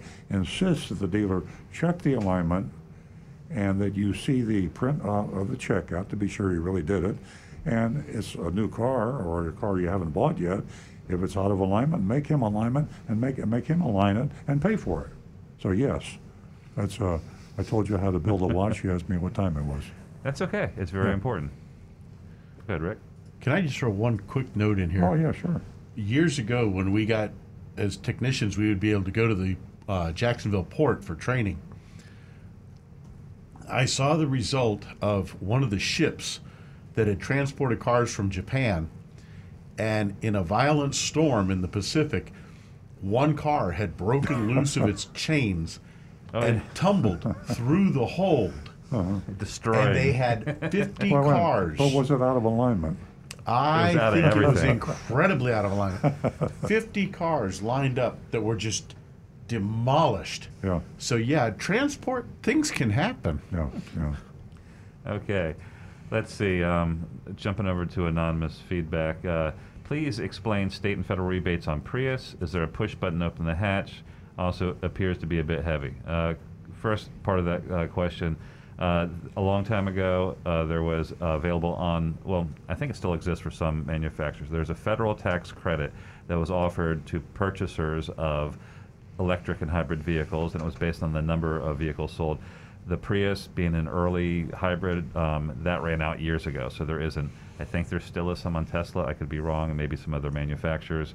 Um, so that's a federal tax credit. Uh, is there a push button to open the hatch on the uh, on the new 2020s? Pri- y- yes, there is. And also, I think that's a little insulting to you know calling a Prius heavy. It's uh, you got to be a little bit more sensitive than that. Yeah, I think what they may mean is that the hatch feels heavy, Oh, opening the back hatch. they're talking about the overall Yeah, Prius. and Prius actually does not have a power hatch per se. It's the yeah, it's the you have an everything. electric button that Yeah. will release it, Yeah, but then pops you it. lift the hatch with Yeah, it's not a motorized rods. thing like like your No. truck, but it, it does open it with a push button. Okay. Um, the next anonymous feedback, and I think we're going to get to these in time, and we'll have Great. the Mr. Shop report. Great. Um, oh, this is a great idea. Hi, good morning. Er, uh, would Earl make an audiobook version of his book available on Audible? What about an ebook version on Kindle? I would really enjoy an audio version, uh, especially read by Earl himself or even Stu. Wow, thank you. Well, let me just say something real quick. Earl is the guy with the radio voice. Um, I feel like, especially with this mask on, that I'm a, that I'm a mumbling fool. Well, you got But- me on the procrastination. How long have I been talking about that? yeah, we you know we we're sitting here in a studio. There's mics all around us with professional sound recording equipment. It could be done. You'd have to spend just like what a couple of weeks in here reading. Oh Lord, I mean, you know, if someone could get me a recording equipment that I could do it It's- comfortably, I would do it. Yeah. Well, you know, maybe you I do should it. do it. I maybe you could do do after commit to doing this next year. Uh, after every show, you sit, you read one chapter, Yeah, record it. yeah. I don't know. I'm not going to read it. All right. The last um, uh, last anonymous feedback is similar to the the prior one. It says, "How does state and federal rebates work on the Prius?" I did just answer that, and the answer is there aren't any federal credits or rebates, uh, tax-wise or otherwise, um, for the for any Toyota hybrid or electric vehicles at this time. Yeah. Okay, uh, Rick, you got a YouTube Got over here. one quick one left here. Uh, Geo is asking, my wife has a 2017 Civic with 25,000 miles. She owes $3,500. Should she trade it in now or wait until it's paid off to trade in? Well, it depends on the ACV. That's the actual cash value or wholesale value, and uh, you want to be sure that uh, you know you like to trade a car in or buy another car when you have positive equity in the car. What do you think, Stu?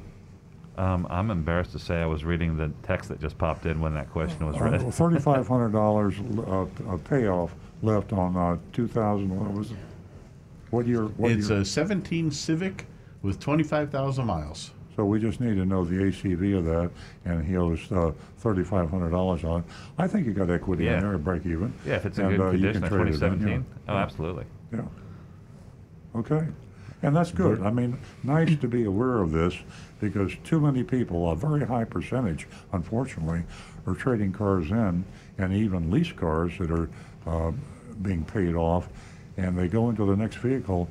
Uh, we call it upside down, meaning negative equity. And you buy a car for $25,000, you've got $5,000 negative equity in the car you traded in. So you're paying $30,000 for the car. And the car dealer won't tell you that. Uh, he'll smoke and mirror and flim flam you. Often, I love these advertisements that say, we'll pay your car off. We'll pay any car off. Well, they will. They're paying the, your car off with your money because they are asking you to pay $5,000 more or whatever the payoff is on the next car you're buying. Yeah, they're But folding they up don't the check. tell you that. Yeah, they're putting it in the envelope and licking a stamp, but Exactly. the yeah. money's coming out of your bank account. Yeah, they're taking the money out of your pocket and mailing it to the lender, and you think that they're paying it off for you. Yeah. Well, as Sue said, they're paying for the stamp, exactly. but you're paying for the uh, payoff. Rick, what, how many miles did you say was on that? 25,000? Uh, You know, that was a 2017? 2017. Wow. yeah, Yeah, unless well, unless that car's wrecked. Is Kelley Blue Book still a good way Yeah. to get a reasonable idea of the value of your car? Yeah, but I'd still be careful just because the volatility of the used car market lately has been kind of unprecedented. Um, so, but Kelley Blue Book is is a good starting point, and it gets you right in the ballpark. Um, you know, we use it um, a lot. Just, I mean, just uh, just as a quick thing. I mean, we have a lot Kelly, more. Blue- yeah. they probably get their information from Manheim, Yeah. which is the, the ultimate source. Manheim is virtually a monopoly auto auctions Mm-hmm. over the whole USA, and there's a auction at Manheim going on almost 24 hours a Yeah. day, and it's all online. We've been buying all of our used cars online for how many months? Oh, I mean, since the beginning of the pandemic, Yeah. and, and, and even before that, that was even before yeah. that. So it's an online world, a real-time world. So if a Chevrolet Camaro goes to an auction in Sacramento, uh, uh, 20 minutes ago, we know about it. Every dealer in the USA knows about it. It's all online, real data, mileages, Yeah. conditions. The way it used to be was, I mean, literally books were published monthly, and and so much changes. So and Kelley Blue Book would get these, would publish this a physical book, you know, little Yeah. booklet, and now everything is instant. So with instant data, you know exactly what the values are, and online you get it. There was a new company came out the other day, uh, uh, WePayMore.com, and I asked our wholesale buyer about that. And there's uh, they're advertising to pay more for your used car, and they're buying your used car, and they're taking your used car and they're taking it through the auction, and another dealer buys it, meaning they're buying your used car for below wholesale, taking it to the auction and making a profit. So a lot of these companies that are buying your used cars are actually wholesaling them. They're not retailing them, and they're making a big profit. So don't take one buyer's offer. If you go to WeBuyAnyCar.com, if you go to CarMax, if you go to AutoNation, or whatever your source, uh, Carvana, be sure you get several sources because you're going to find out that one is going to be much higher and uh, one's going to be much lower than the rest of them. We got one last text uh, before, Oh. before we hit the mystery shopping report. Um, This is from Jay in Jupiter. He says, I was raised with good old cars like a 53 Buick, but dad had a crappy Chevette that overheated on I 95. I turned off the key and the steering locked and it went off towards the buttress, buttress at Blue Heron with me jerking on the steering wheel. Stopped in time, was able to drive home, cheated death again. And that's from Jay. Oh, boy. that is a scary story. What a Chevette. I Sure. remember it well. Sure is. Um, ladies and gentlemen, uh, this is the time that we have our mystery shopping report, and that mystery shopping report is from Schumacher Chevrolet. We ask you to vote on our mystery shop. Your your vote is very important. You can uh, text us at 772 497 6530. Okay. Shop Schumacher Chevrolet. I don't know if any of our listeners have noticed, but we haven't done a mystery shop on any Schumacher dealership in a long time. Without getting into specifics, uh, this could lower the cover of our mystery shopper. The reason for this may be that uh, this mystery shopper may have been employed, but we're not saying he was. Some association. We're just suggesting it might be the reason. Although we protected the identity of this agent for very good reasons, it was a disservice to our listeners to stay away from the Schumacher Auto Group. Schumacher is one of the older dealership groups in South Florida, established over 50 years ago. Their television advertising is well known with owner Chuck Schumacher. Uh, the slogan, you've heard it, join the family. I like the way he says it. Slightly creepy. Though. Join our family. Does he say our family? Join the family. Join the family. We yeah. welcome you to join Uh, the and family. it's a good, it's a good spot. It's a good commercial. You know, talking about Schumacher, I was buddies. I won't say I was buddies. I knew his father, Dick Schumacher, uh, who started the Buick dealership on Okeechobee Boulevard many years ago. Was it Chuck or Dick who bought um, our Pontiac dealership? Who was who was? no, no, no, Didn't we sell to Schumacher? no, well, no. He, he never had. Oh, oh no, that was uh, yeah. Well, We sold Chuck bought Stuart Pontiac Our, our, yeah, yeah. Stuart Pontiac. Yeah, yeah. He bought. Sorry about that, Yeah, Chuck. yeah, he made a mistake. He don't want don't want to chuckle about that, but anyway, uh, uh, they're they're one of the oldest uh, and and consistently one of the better car dealerships in this area. And uh, say that uh, he's got a lot of dealerships. I think uh, 13. yeah, 13. So uh, uh, they're, they're uh, a mainstay family. We like that kind of thing.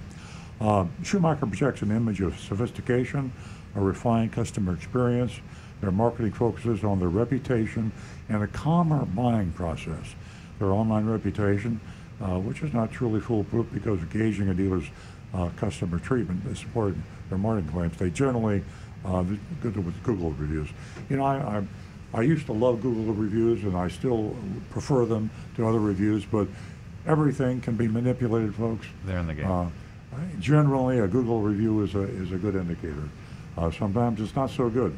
So I would take multiple reviews and, and go through other sources of confirming a dealer to be what he represents himself to be. Read the three-star reviews. Yeah, yeah. The last time we shopped a Schumacher dealership, they failed our Takata test. We also uh, know that they have a $1,372 in dealer fees. That's pretty hefty. Uh, I would say that might be, Above average. is that about average? Ab- above average. I think. Above average, Yeah. okay. Which makes all of their advertised prices understated by this amount. Now, I, I repeat this. Uh, and we talk about Ashley Moody, Attorney General. $1,372 in fees. And I use the word dealer fee, but they don't call them dealer fees. They call them different things. And they advertise their price excluding this.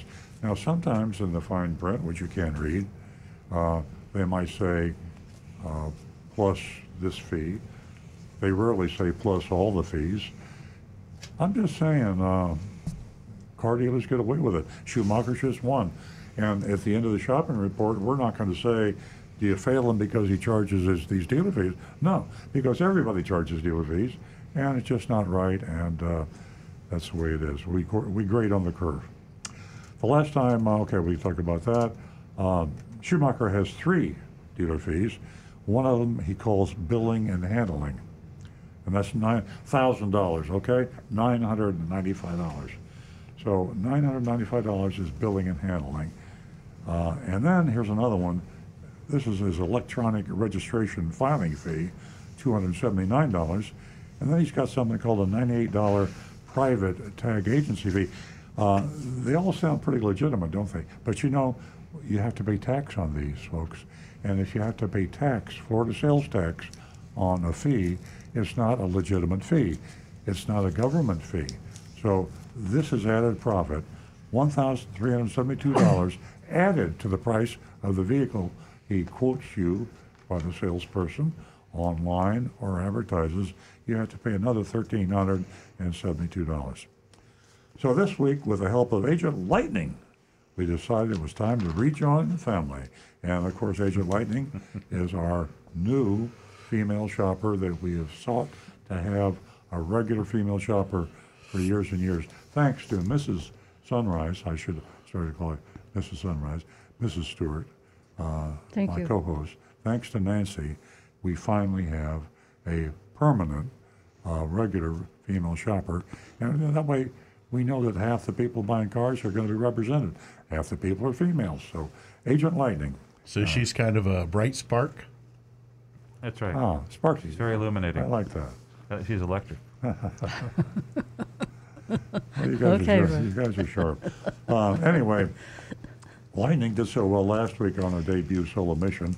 We asked her to wing it uh, this week. Her only instructions were go to Schumacher Chevrolet, where they in West Palm Beach on no North Palm. That's North- North Lake. Yeah, you know, North Lake Boulevard. Yep. Uh, where go to Schumacher Chevrolet, pick out a car, tell the sales staff that she's buying today. Mm-hmm. That's what a salesman loves to hear. Hey, boss, I got a live one. Gonna buy today Yeah. and everybody gets excited. Okay, here's uh, Agent Lightning's report. I'll speak as if I were Agent Lightning. I And- don't and- and sound false- anything like it. Yeah. Uh, my husband dropped me off at Schumacher Buick. Uh, I'm sorry, Schumacher Chevrolet at 6:30 p.m. I entered the showroom, walked around, hoping to be noticed and greeted quickly. Uh, this did not happen. Despite not being busy at all, I saw two other customers and several other idle salespeople. I was ignored. Uh, the good news is everyone wore a mask. I went outside, strolled around the lot, thinking it may be seen by a salesperson. I may be seen by a salesperson. After 10 minutes of this, I went back inside again. I observed four or five salespeople interacting with their phones and occasionally with each other, but no one said hello. At 6:52 p.m., remember that she went in at 6:30. At 6:52 p.m., a couple entered the showroom and were immediately greeted by a salesperson. This was frustrating. I still had not been approached. Finally, at 6:56 p.m., nearly 30 minutes after arriving, I was approached. Now, let me let me rewind the tape here. Uh, Chuck, if you're listening, I know your blood pressure just went up uh, 20 points. Uh, no dealer or general manager, no supervisor in a car dealership likes to hear this. We've had that complaint. And we have had the complaint, and it is, it is so maddening to think that you've got all this money invested in this dealership, and you spend all this money on advertising, and you're paying your people good money to do what you ask them to do, and somehow you can walk into a car dealership and be ignored. It's one thing if you're busy. Yeah. If you're not busy, Yeah. oh my God. But it happens to the best, and uh, I hope this isn't a standard operating procedure. If it it. were, I don't think Schumacher would be it. as successful as, as he Yeah. as he is. Um, finally, at uh, 6:56, I was approached by Alex, uh, a greeter. Now, it's interesting that it actually adds a little bit. The greeter is supposed to Great. be sure. the greeter. You had one job. No, hey, oh, I'm supposed to greet. Uh, That's why, you, why we call you a greeter. But uh, this uh, greeter apparently was. that could a- be, by the way, a greeter, and I know we've had big Yeah. feelings about this. That, that can actually sometimes be a problem. You got one Yeah. person, Yeah. and the salespeople are just waiting for the Uh, greeter to Alex bring 'em. had to go to the bathroom. Yeah. man. Alex had to uh, do something. But the point is, uh, it's not right, and uh, there should be a backup. And I'm sure that Chuck Schumacher will hear about this, and there will be uh, some conversations with the people responsible. You don't let somebody wait for th- a half an hour before you let them buy a car. You just Hey, don't. I'd love to talk to Chuck. You Yeah. know why? Where I come from? You want to join the family? Eh, That- just a kiss. That's a whole different meeting. I knew it was you, Chuck. Anyway, Alex wanted to know if I'd been helped. Now I'm Agent Lightning. And I told him I hadn't and complained that I'd been ignored for almost half an hour. Alex looked shocked and actually responded by saying, O S H asterisk asterisk exclamation point. Oh boy. So, That was a genuine response, though. I, I felt yeah, for that. yeah, I, I, like it was. I felt bad for him. Yeah, and yeah, it, he was, yeah. It was real. Uh, Uh, and, but you don't say that in front of a lady. But uh, anyway, maybe uh, am I old-fashioned? Uh, you don't say it in I'm front. Of, old-fashioned. you don't say it in front of I anybody. say Any- no. I, no- you know, nobody. Not in the Come on, Let's be honest. We say, you know, a guy will say it in front of another guy, but you don't like to eh. say it in front of a lady. know. Certainly not a prospective customer. Mm-hmm. Customers, you shouldn't Yeah, say. he apologized, explained that it was a, his job to read customers, and he clearly failed to do this. I told him that I was there because of Schumacher's reputation, and I wasn't impressed so far. A little harsh. And, and she should not have been. Alex apologized and introduced me to Chris, the salesperson. Chris got uh, right to business, asked me what was current, what I was currently driving, and if I planned to trade it in. I told him I didn't have a car. I came in tonight in Uber. That was brilliant, by the way. Yeah, we need to get it to alternate with Lyft so we don't, Yeah. don't get suspicious. Yeah, but the Uber thing, like the guy's like, you have no ride. Yeah, You're, you're yeah. leaving in one of my cars. Yeah, he got very exactly. excited. Yeah. I said I need a car in the mid 20s. I needed to buy it tonight. I told him I had been getting around by bumming rides from friends and occasionally renting cars. Chris suggested some Chevys for me to consider, uh, like the compact Equinox. Uh, that was too small. Then he suggested a new Malibu. He said he had a 2020 model and possibly demo for me to consider. So now we're off to the races and we see what's going to happen. And I can't lick my finger because I got my mask on and I'll turn on the page. Okay, I got it. I told him that I liked the Malibu and had rented one recently. Chris said, great, led me to the car. It was a 2020 Malibu LS with an MSRP of 24195 There was no addendum. That's good. No addendum, no phony Monroney, uh, something to confuse the buyers. And uh, Schumacher doesn't do that at the Chevrolet dealership, at least on this car. He suggested we take it for a test drive. I declined by explaining that I knew all about the car and was familiar with how it uh, drove from my renting experience. Plus the fact she probably feels uneasy about getting into a car during COVID-19. Uh, you don't want to like to be in a closed Yeah. area. Even with a mask, you get a little bit nervous. We don't insist on that anymore. That used to be a requirement. Yeah, and, and uh, one of the reasons why Uber isn't doing too well, you don't want to be getting in a car uh, with somebody you don't know and uh, closed environment. We went back inside, sat down. Chris asked me for my personal information to enter in his computer. They pulled up a Malibu on the screen to show me. It was the same new 2020 Malibu LS, MSRP 24195. The online price was indicated as 21256. Ooh, now that's good. Chris printed a document that was labeled Preferred Customer Plan, a worksheet that showed my personal information, the vehicle basic information like stock number, VIN, and miles. There was a blank where the price was handwritten. Chris wrote the MS, you know, that ought to be a signal right there when they handwrite the I, price. I thought that was not. Yeah, I mean, everything else is printed, and it kind of like in stone, kind of a, you know, here it Yeah, is. which is unusual And- because and- and what's the- your price? Well, Well, write it the conventional wisdom is when Yeah. something's printed, it looks official. It's more Yeah. convincing to the customer. That know? tells you that they don't know what the price is because they don't know how much they're going to be able to persuade you to pay. Interesting. So handwritten price, uh, twenty four one ninety five, and then a discount of twenty of two thousand nine thirty nine. The price was written as twenty one thousand two fifty six with the classical plus plus plus plus plus plus. plus plus. Below that, uh, and plus plus plus We- we means used to do something that. different. We, we used to do that. It was used to be plus plus Yeah. plus. Then we dropped the dealer fee and it just became Yeah. plus plus. And some dealerships it's plus plus plus plus plus plus plus. plus. Oh, yeah. Yeah, we had one that was nine pluses. Well, this one should Remember have that more. one? This one needs more pluses. You add them up. Yeah, you you're got right. tax, tag, title, filing fee, Yeah. tag agency fee. Anyway, this plus plus plus referred to a nine hundred ninety-five dollar. Do they call it a dealer fee? No, that's what he wrote down on He- the worksheet. He wrote down. He wrote, yeah. See, it wasn't. Uh, the name was actually billing and handling Billing and handling. and he called it a dealer fee. They call it anything they want to. Yeah, the And- um, the billing and handling that was from the last shopping report we did. Yeah. So two hundred seventy-nine dollar private tag agency fee. That's that's a, a clever name uh, for profit. And then a rose is a rose is a rose. Profit is profit is profit. Uh, so uh, profit is billing fee, dealer fee, private tag agency and profit is also a ninety-eight dollar electronic filing fee. That's dealer profit, dealer profit, dealer profit. The only thing that's not dealer profit is two hundred fifty dollar to transfer the plate, to tag and registration. But And assuming that's accurate, Well, maybe that was just a mistake. She did tell him that she didn't have a car to trade in, and so there should be a new plate being charged. Oh. But I got to believe that's an accident, yeah, carelessness. well, yeah. I excused myself to make a phone call. I told Chris I needed to get the final okay from my husband, and I'm sure Chris is, uh, was downfallen. I returned to Chris and said my husband reminded me that we had to pick up our son. He was coming to get me now. I said I would need to think about the deal and discuss it with him. I thanked him and turned to leave. Chris called out and asked uh, me what I, I what I did for a living. This is this is new. I really this this is uh, okay. We'll talk about it after I get finished. He said, "What do you do for a living?" I said, I, I told him I was a nurse.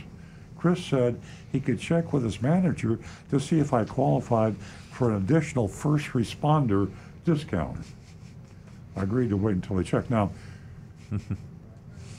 I, what if I said, I wonder if she'd have said, I'm a fireman? Or what if he said, I'm a farmer? Or what if she said, I'm a carpenter? Uh, what if she said, I'm a uh, you know, Baker. anything. Do you, you don't suppose that, you don't suppose that there's a, Well, there is a pastry chef rebate. a what? A pastry chef rebate. Oh, pastry chef rebate. anyway, I don't know, and I'm picking on Schumacher. I don't think he does that.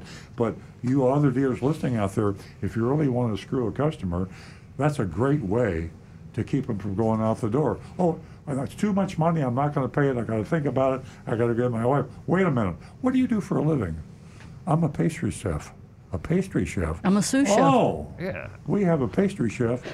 I would. I would think that if these rebates really exist and they're real, that it would be the responsibility or of a salesperson to establish this in the beginning. Well, let's check. We should, let's do it. Let's find out if Chevrolet has a first responder discount. How am I going to do that? Okay, I'll continue. Uh, after five minutes, I ventured into the area where the manager sat. Chris was sitting uh, with about five other men. This is a little uh, strange, too. Um, I, I, I go back, I'm Agent Lightning, and I wait and I wait, and he doesn't come back. And there, there's Chris with five guys. Uh, when he saw me, he turned said he was waiting for his turn to speak with the manager. General Motors does have a first responder discount. Ah. Is a nurse a first responder? Um, yes, eligible healthcare professionals are Okay. included in that. Okay, so I apologize to Schumacher. That was not a flim plan. I probably shouldn't let the cat out of the bag because a lot of dealers listening to that say, well, it's still a good idea. Yeah. He, should, he should have thought of that when she came in and, and, and they worked Yeah. out the price, though. At any rate, all these guys are sitting around and they're waiting to see the manager. I said I was out of time and had to leave. Boy, is Chuck going to be mad when he hears this. Uh, he, she had to wait a half an hour to get someone to ask her uh, what she wanted, and then when she's trying to get uh, find out what price she could get, you got five salesmen sitting around waiting for the manager. Now, what is the manager doing? Uh, I, I got the impression there were five managers sitting around. I don't Managing? know. Anyway, this is not, doing? This is not, un- this is not deception, and this is not, Yeah. you know, this is Yeah. just sloppiness. And when you have 13 dealerships, you can't be everywhere, and uh, Chuck has got to uh, stay on top of things. So uh, he'll get, he'll be on top of this. I can almost guarantee you. Okay, here's the epilogue. Other than uh, the long wait at the beginning of the mission, the shop was pretty uneventful without any major surprises, sort of like Schumacher's commercials, a little bland. Uh, Sorry. you, Chuck, my son said Yeah, that. it's all I me. didn't Don't- don't get mad at I like, I, like your commercials. I fall asleep in your commercials. I like, well, yeah, they're, they're good. They're quality. Uh, we checked the price on TrueCar.com. The price, best price we could find, uh, which was exceedingly difficult with TrueCar's current format, was just about $300 more than Schumacher's price. So he had a good price. This price came from uh, Boniface-Hiers Chevrolet in Melbourne. Their price was also included $200 for pre-installed window tint. Yeah, so you took out the tent, it'd be right in line with Chuck's. it wasn't a slam dunk. It was a. It was not a bad price. No. So there we are. How much time we got? Okay, we got time. Uh, votes. Any votes yet in on Schumacher? I'm looking here. How about you? Yes, here we go. Okay. Uh, come on, Linda. Linda gives him a big fat F. Oh. Uh, you're losing your credibility, Linda. Come on, they deserve a little bit better than that. Uh, Jack gives him a C. Um, I'm giving. I'm going to give him a B, uh, maybe even a B plus. Uh, there was. It was a good price. There wasn't back and forth. Um, uh, you know, two. uh, Agent Lightning didn't push him hard, Yeah. maybe she could have even gotten a better deal. Yeah. Um, and the treatment was good. The the main screw up was in the beginning with the weight, and the greeter it was a good apology. Yeah. They said I failed. Yeah, what we're trying to, people, people that are maybe newer to the show, what we're trying to do is establish a list of recommended and do not buy from dealers. We have to give an avenue for people that want to buy a car. So if you want to buy a Chevrolet, we're going to put Schumacher Chevrolet on the recommended list. Yeah. Now, does that say they're perfect? Obviously not. Uh, uh, as a matter of fact, But Mr. could do worse. Schumacher is extremely angry about the shopping report, uh, but it was sloppiness, it was carelessness, it was lack of professionalism, it was not uh, more deceptiveness than you would find in the average car dealer. Yeah. It was about average, and Stu said maybe a little above average, gave him a B. So it's you uh, can do a lot worse. You could do a lot worse, yeah. If we're grading on the curve, they're they're on the right side of that hump. Exactly. Um, Mark in uh, Palm Beach Gardens gives him a D minus. Says lazy salespeople, sales managers should be replaced. And then we have uh, who sent this in? It's And that may be true, but we're not talking about capability of salespeople. We're talking about deception and the ability to buy a car without being Yeah. lied and cheated and stolen from. And the Schumacher uh, dealerships uh, are above average on that, and they're a safer place to go. And I think this one, Yeah. you, sloppiness does not give you enough. F. No, Bob in Maryland gives a B. Okay. I've got Mr. Hand with a C, for I am feeling charitable and had my coffee. Karen with a reluctant C. Uh, Donovan Lewis, they get a total F, a horrible experience, that is. I had a similar experience there, it's just frustrating. Tim Gilliland, waiting for the manager for the grade, C. Wayne Veit, a B minus. Guy Larrabee won't join the family, but I'll give him a C minus. Ernesto a C. Uh, Mark Ryan a B. Cow go down the trail C. Too many blinker fluid fees. Nancy? Well, um, I'm a little reluctant, Maybe theme and uh, music. Stu's like looking at me. um, seriously, I'm a, I'm a little bit reluctant. I'm reluctant because of, of uh, transparency, you know, upfront, you know, to let a, a person know. I'll, I won't elaborate on the weight. Uh, that's number one. I'll just let that go. The show's not long enough. Um, number two, um, a first responder uh, upfront. You know, you know that you're eligible for, you know, uh, being a first responder. The other, um, you don't have your own tag. It's going to cost you two hundred and fifty dollars upfront. Letting them know that. With all of that said, um, I, I, joining the family is really, really difficult. It's uh, you know, got to have a lot of time. Uh, but uh, as Earl and I had a productive, constructive conversation on our way in to the show, I am going to give them a C. Hey, Hmm. Pretty good. And I, I think that, in total transparency, our discussion was, was she ignored because she was female? Uh, and I think the answer is no. I think the, I think that the uh, dealers today, especially Schumacher, are smart enough to know that you better take good care of those ladies when they come in, treat them with courtesy and respect, because they'll go buy somewhere else. They're they're pretty pretty uh, sensitive to being ignored, and you ignore a woman in today's retail uh, market, you're going to lose their business.